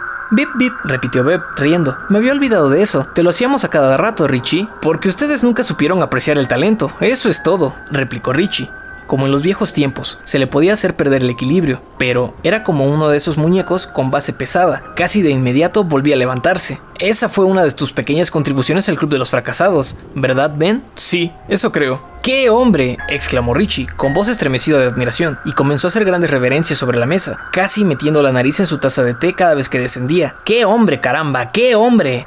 Bip Bip Richie, dijo Ben solemne. De pronto, soltó una franca risa de barítono, muy diferente de su vacilante voz de la infancia. Sigue siendo el mismo correcamino de siempre. Bueno, ¿quieren que se los cuente o no? Preguntó Richie. Por mi parte, me da igual. Abuchenme hasta cansarse. Yo sé resistir los ataques. Están hablando con el hombre que una vez entrevistó a Ozzy Osbourne. Cuenta, dijo Bill. Echó un vistazo a Mike. Se veía más feliz. O más relajado. Desde el comienzo del almuerzo. ¿Era acaso porque veía el vínculo mutuo casi inconsciente que estaba produciéndose? ¿Ese fácil volver a los antiguos papeles que casi nunca se produce cuando se reúnen viejos amigos? Bill pensó que sí. Y pensó también... Si existen previas condiciones previas para la fe en la magia que posibilite el uso de esa magia, tal vez esas condiciones previas aparecerán solas, inevitablemente. El pensamiento no le resultó muy reconfortante. Le hizo sentirse atado a la punta de un misil teledirigido. Bip, bip, por cierto.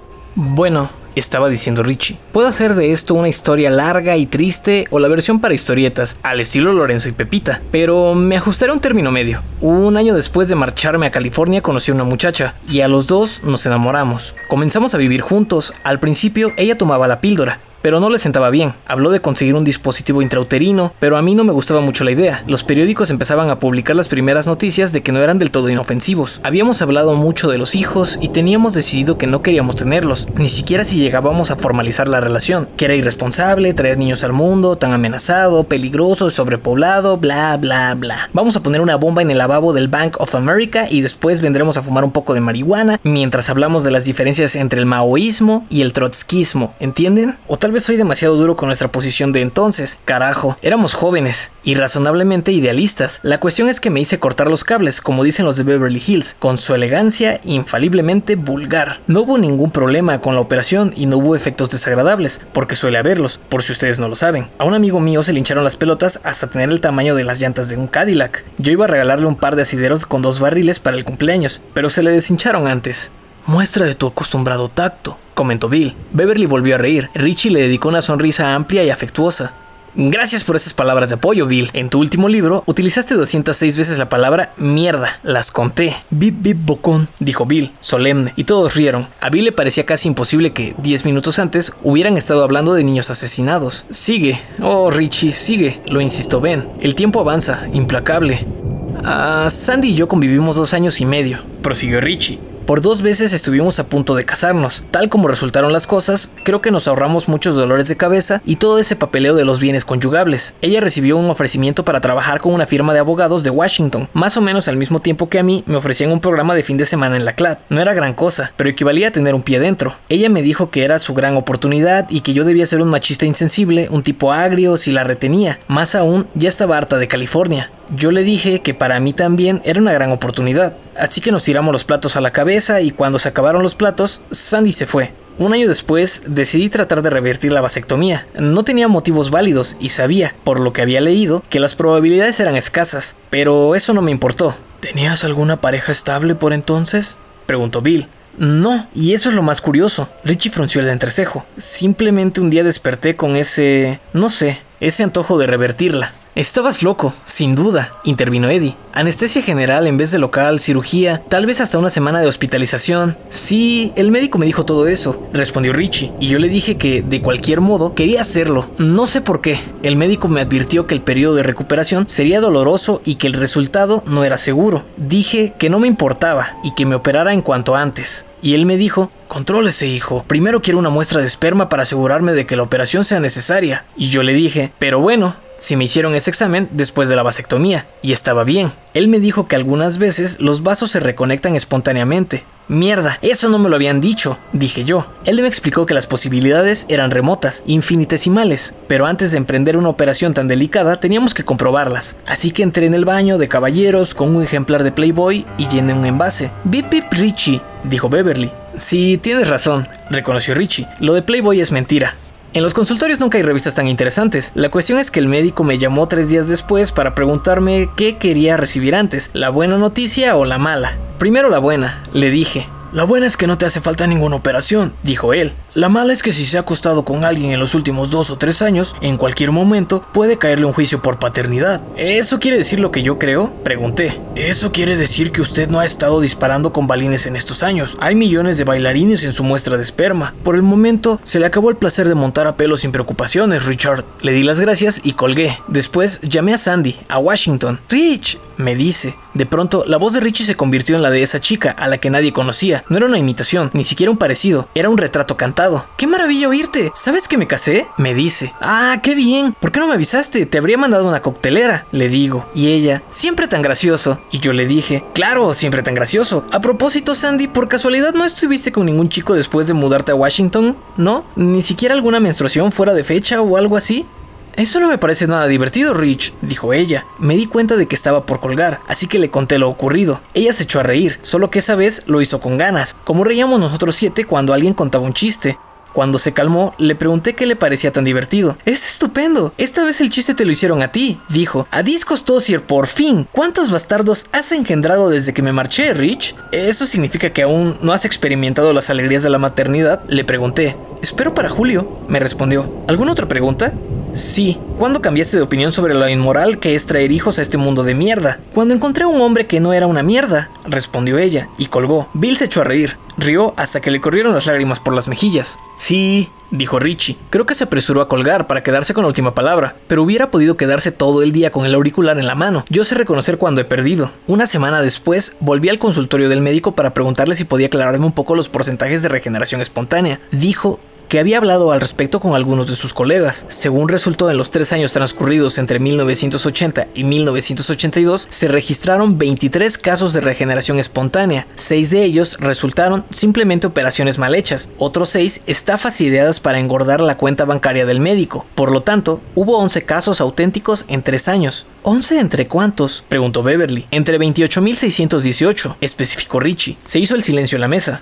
Fíjense qué lotería me tocó, agregó él. Y no resultó ningún hijo de eso. ¿No es para reírse, Eds? Eddie comenzó. Eso no prueba... No, intervino Bill. No prueba nada, pero sugiere una relación, sin duda. Ahora bien, ¿qué vamos a hacer? ¿Lo has pensado, Mike? Claro que lo he pensado, dijo Mike, pero no podía decidir nada mientras no nos reuniéramos a hablar. No podía predecir el resultado de esta reunión antes de que se produjera. Hizo una larga pausa, contemplándolos con aire pensativo. Tengo una idea, agregó. Pero antes de explicarla, creo que debemos resolver algo. ¿Vamos a actuar o no? ¿Vamos a tratar otra vez de matar a eso? ¿O dividimos la cuenta del almuerzo entre seis y volvemos a lo que cada uno estaba haciendo? Parece que... comenzó Beverly, pero Mike la miró sacudiendo la cabeza. Todavía no había terminado. Deben comprender que nuestras posibilidades de triunfar son imprevisibles. Sé que no son buenas, así que habrían sido algo mejores si Stan estuviera aquí. Buenas, no, pero sí mejores. Como Stan no está, el círculo que formamos aquel día está roto. No creo que podamos destruir a eso, ni siquiera alejarlo por un tiempo, como antes, si el círculo está roto. Creo que eso nos matará, uno a uno, probablemente de modo horrible. Siendo niños formamos un círculo completo, de algún modo que tampoco ahora comprendo. Creo que si decidimos actuar, tendremos que tratar de construir un círculo más reducido. Mike volvió a mirarlos, con ojos hundidos y cansados. Por eso me parece mejor que votemos, quedarse e intentarlo otra vez, o volver cada uno a su casa. Esas son las opciones. Les hice venir por una antigua promesa, aún sin estar seguro de que la recordarían, pero no puedo retenerlos aquí solo con eso. Los resultados serían peores. Miró a Bill y en ese momento el escritor comprendió lo que sobrevendría. Sintió miedo, pero no pudo impedirlo. Luego, con el mismo alivio que quizá experimente el suicida al sacar las manos del volante, en el coche a toda velocidad para cubrirse los ojos, lo aceptó. Mike los había reunido ahí. Mike les había explicado todo claramente, y ahora cedía el liderazgo, depositaba el manto de jefe en la persona que lo había llevado en 1958. ¿Qué opinas tú, Granville? Formula la pregunta. Antes de hacerlo, dijo Bill, quiero saber si todos la entienden. ¿Ibas a decir algo, Beth? Ella meneó la cabeza. Muy bien, creo que la pregunta es esta. ¿Nos quedamos a luchar o nos olvidamos de todo? Los que quieran quedarse, levanten la mano. Nadie se movió durante cinco segundos. Bill recordó ciertas subastas, en las que el precio de algún artículo subía repentinamente a la estratosfera y quienes no querían ofrecer se convertían en estatuas, temerosos de rascarse o de espantar una mosca por si el subastador tomaba el gesto por otros 5 o 20 mil. Pensó en Georgie, Georgie, que nunca le había hecho mal a nadie, que solo quería salir a jugar tras haber estado en cama toda la semana. Georgie, con las mejillas enrojecidas, el barquito de papel en una mano, abrochándose el impermeable con la otra. Georgie, que le daba las gracias y le besaba la mejilla afiebrada. Gracias, Bill. Es un barco muy bonito. Sintió que la vieja cólera le subía, pero en ese momento era adulto, dotado de una perspectiva más amplia. Ya no era solo por Georgie, por su cabeza desfiló una horrible lista de nombres: Betty Ripson, descubierta congelada en el suelo, Cherry la Mónica, pescada en el Kenduskig, Matthew Clemens, arrancado de su triciclo, Verónica Grogan, de 9 años, encontrada en una cloaca, Steve Johnson, Lisa Albrecht, otros, y solo Dios sabía cuántos de los desaparecidos. Levantó lentamente la mano y dijo: Acabemos con él. Esta vez lo haremos de verdad. Por un momento, su mano se exhibió ahí, sola, como la mano del único chico en toda la clase que conoce la respuesta acertada, el que todos los alumnos detestan. Por fin, Richie suspiró y levantó la mano diciendo, Carajo, no puede ser peor que entrevistar a Ozzy Osbourne. Beverly levantó la mano, había recobrado el color, pero en manchas intensas que le encendían los pómulos. Parecía un tiempo muy exaltada y asustada. Mike levantó la mano. Ben lo imitó. Eddie Kasprak se reclinó sobre la silla, como si quisiera fundirse con ella para desaparecer. Su rostro, flaco y de aspecto delicado, mostraba un miedo angustioso. Miró a derecha e izquierda y, finalmente, a Bill. Por un momento, el escritor tuvo la seguridad de que Eddie se levantaría y huiría de la habitación sin mirar atrás, pero levantó una mano y tomó su inhalador con la otra. Bien, Eds, dijo Richie. Apuesto que esta vez vamos a pasarlo en grande. Bip, bip, Richie, respondió Eddie, con voz temblorosa. 6. Los fracasados comen el postre. Bueno, Mike, ¿cuál era tu idea? preguntó Bill.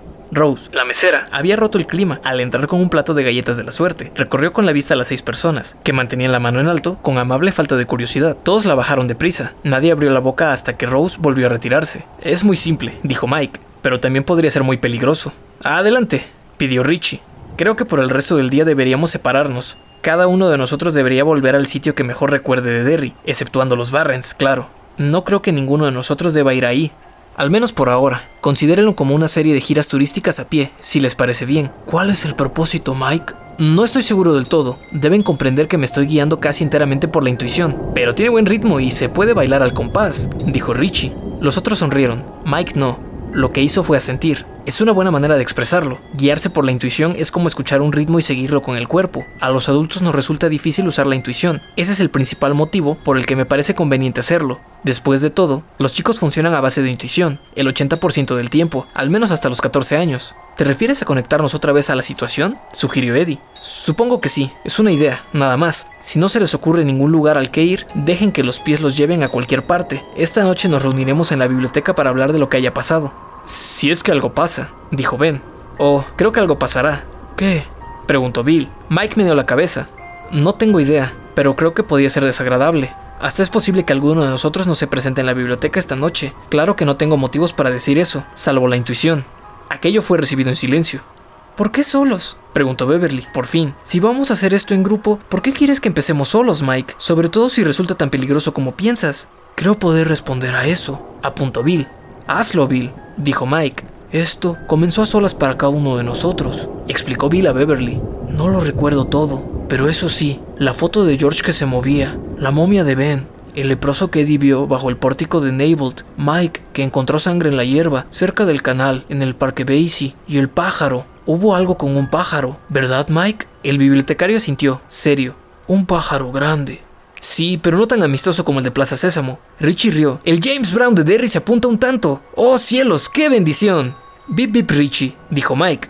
Y Richie cayó. Para ti, fue la voz en la tubería y la sangre que salió por el desagüe, prosiguió Bill, dirigiéndose a Beverly. Para Richie. Pero entonces se interrumpió, desconcertado. Parezco la excepción que confirma la regla, Gran Bill, dijo Richie. La primera vez que entré en contacto con algo extraño ese verano fue en la habitación de George, contigo, cuando fuimos a mirar ese álbum de fotos, la fotografía de Center Street, junto al canal, que empezó a moverse. ¿Recuerdas? Sí, dijo Bill, pero ¿estás seguro de que no ocurrió nada antes de eso, Richie? ¿Absolutamente nada? Yo... Algo yo en los ojos de Richie. Por fin dijo, lentamente.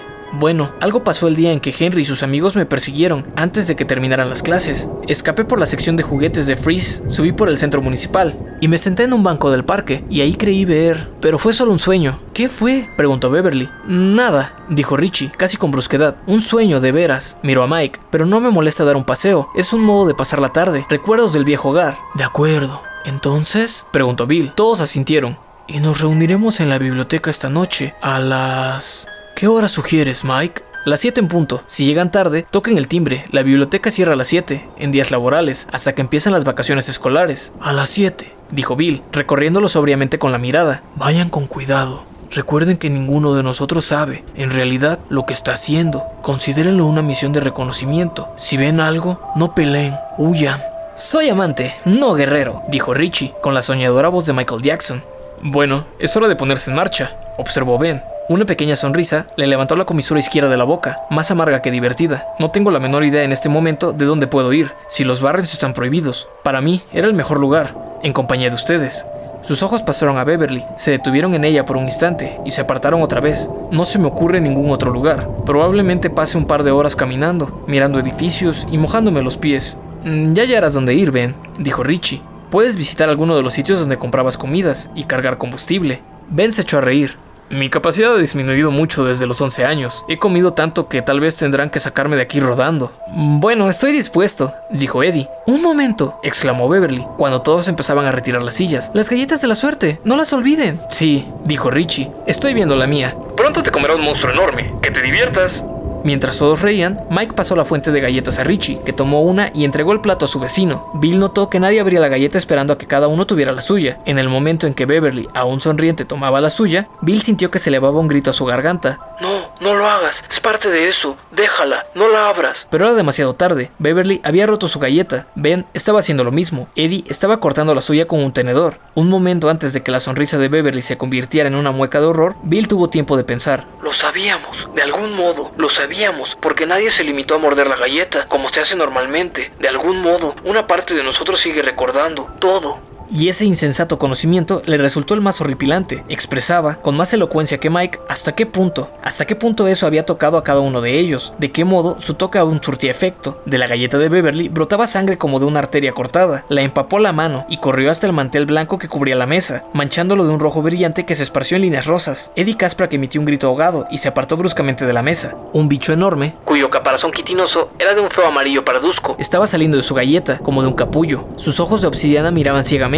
mientras trepaba al plato de Eddie. Las migas de la galleta cayeron de su lomo en una pequeña lluvia que Bill oyó con claridad. Esa tarde, cuando decidiera dormir por un par de horas, ese ruido acosaría sus sueños. Al liberarse por completo, el bicho se frotó las patas traseras, emitiendo un zumbido seco, chirriante. Era una especie de grillo, terriblemente mutado. Avanzó torpemente hasta el borde del plato y cayó en el mantel, patas arriba. ¡Oh Dios! logró decir Richie, con voz ahogada. ¡Oh Dios, Gran Bill! ¡Es, es un ojo! ¡Santo Dios! ¡Un ojo! ¡Maldición! Bill giró bruscamente la cabeza y vio que Richie tenía tenía la vista fija en su galleta de la suerte con una mueca de repulsión en la boca. Un trozo de la superficie glaciada había caído al mantel, dejando al descubierto un agujero desde el cual un ojo humano miraba con vidriosa intensidad. Tenía migas de galletitas esparcidas por el iris pardo, inexpresivo, y clavadas en la esclerótica. Ben Hanscom arrojó la galleta. No fue un gesto calculado, sino la reacción sobresaltada de quien ha llevado una desagradable sorpresa. Mientras la galleta rodaba por la mesa, Bill vio dos dientes dentro de ella, oscurecidas las raíces con sangre seca, repiqueteaban como semillas en una calabaza hueca. Beverly estaba tomando aliento para gritar, con los ojos clavados en el grillo que había salido de la galleta de Eddie. El bicho pataleaba tendido en el mantel. Bill se puso en movimiento, por mera reacción, por intuición, pensó, mientras arrojaba desde su asiento para plantar una mano sobre la boca de Beverly, un instante antes de que surgiera el grito.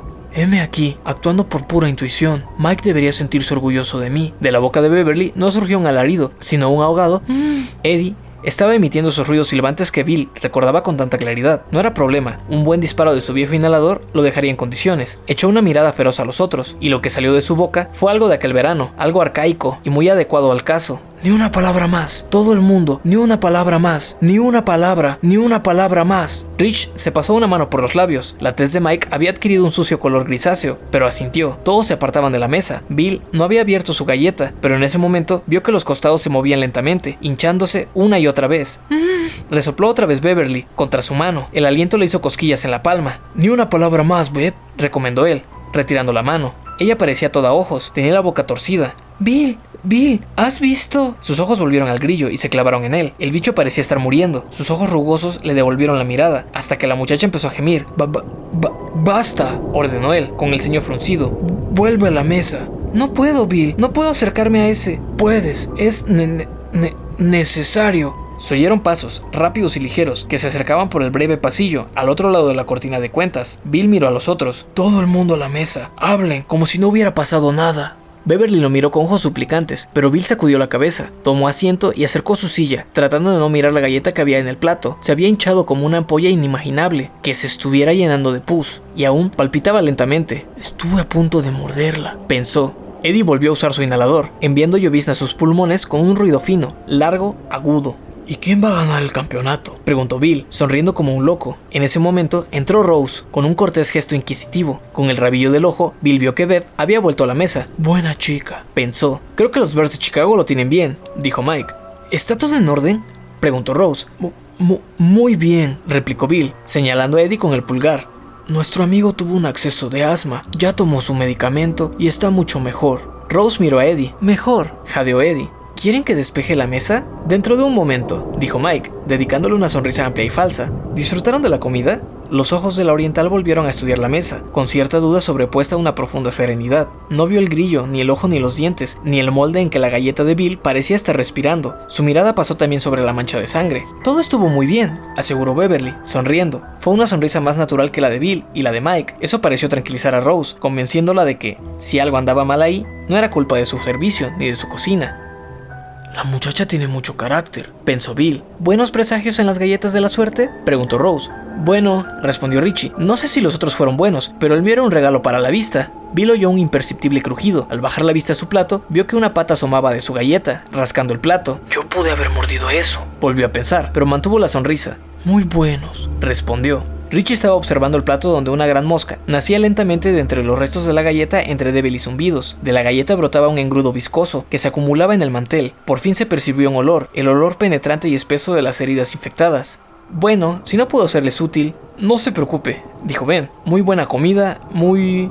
muy original. Los dejo, entonces, dijo ella, haciéndoles una reverencia entre las cuentas de la cortina. Todavía se oía el tintineo, cuando todos volvieron a apartarse de la mesa.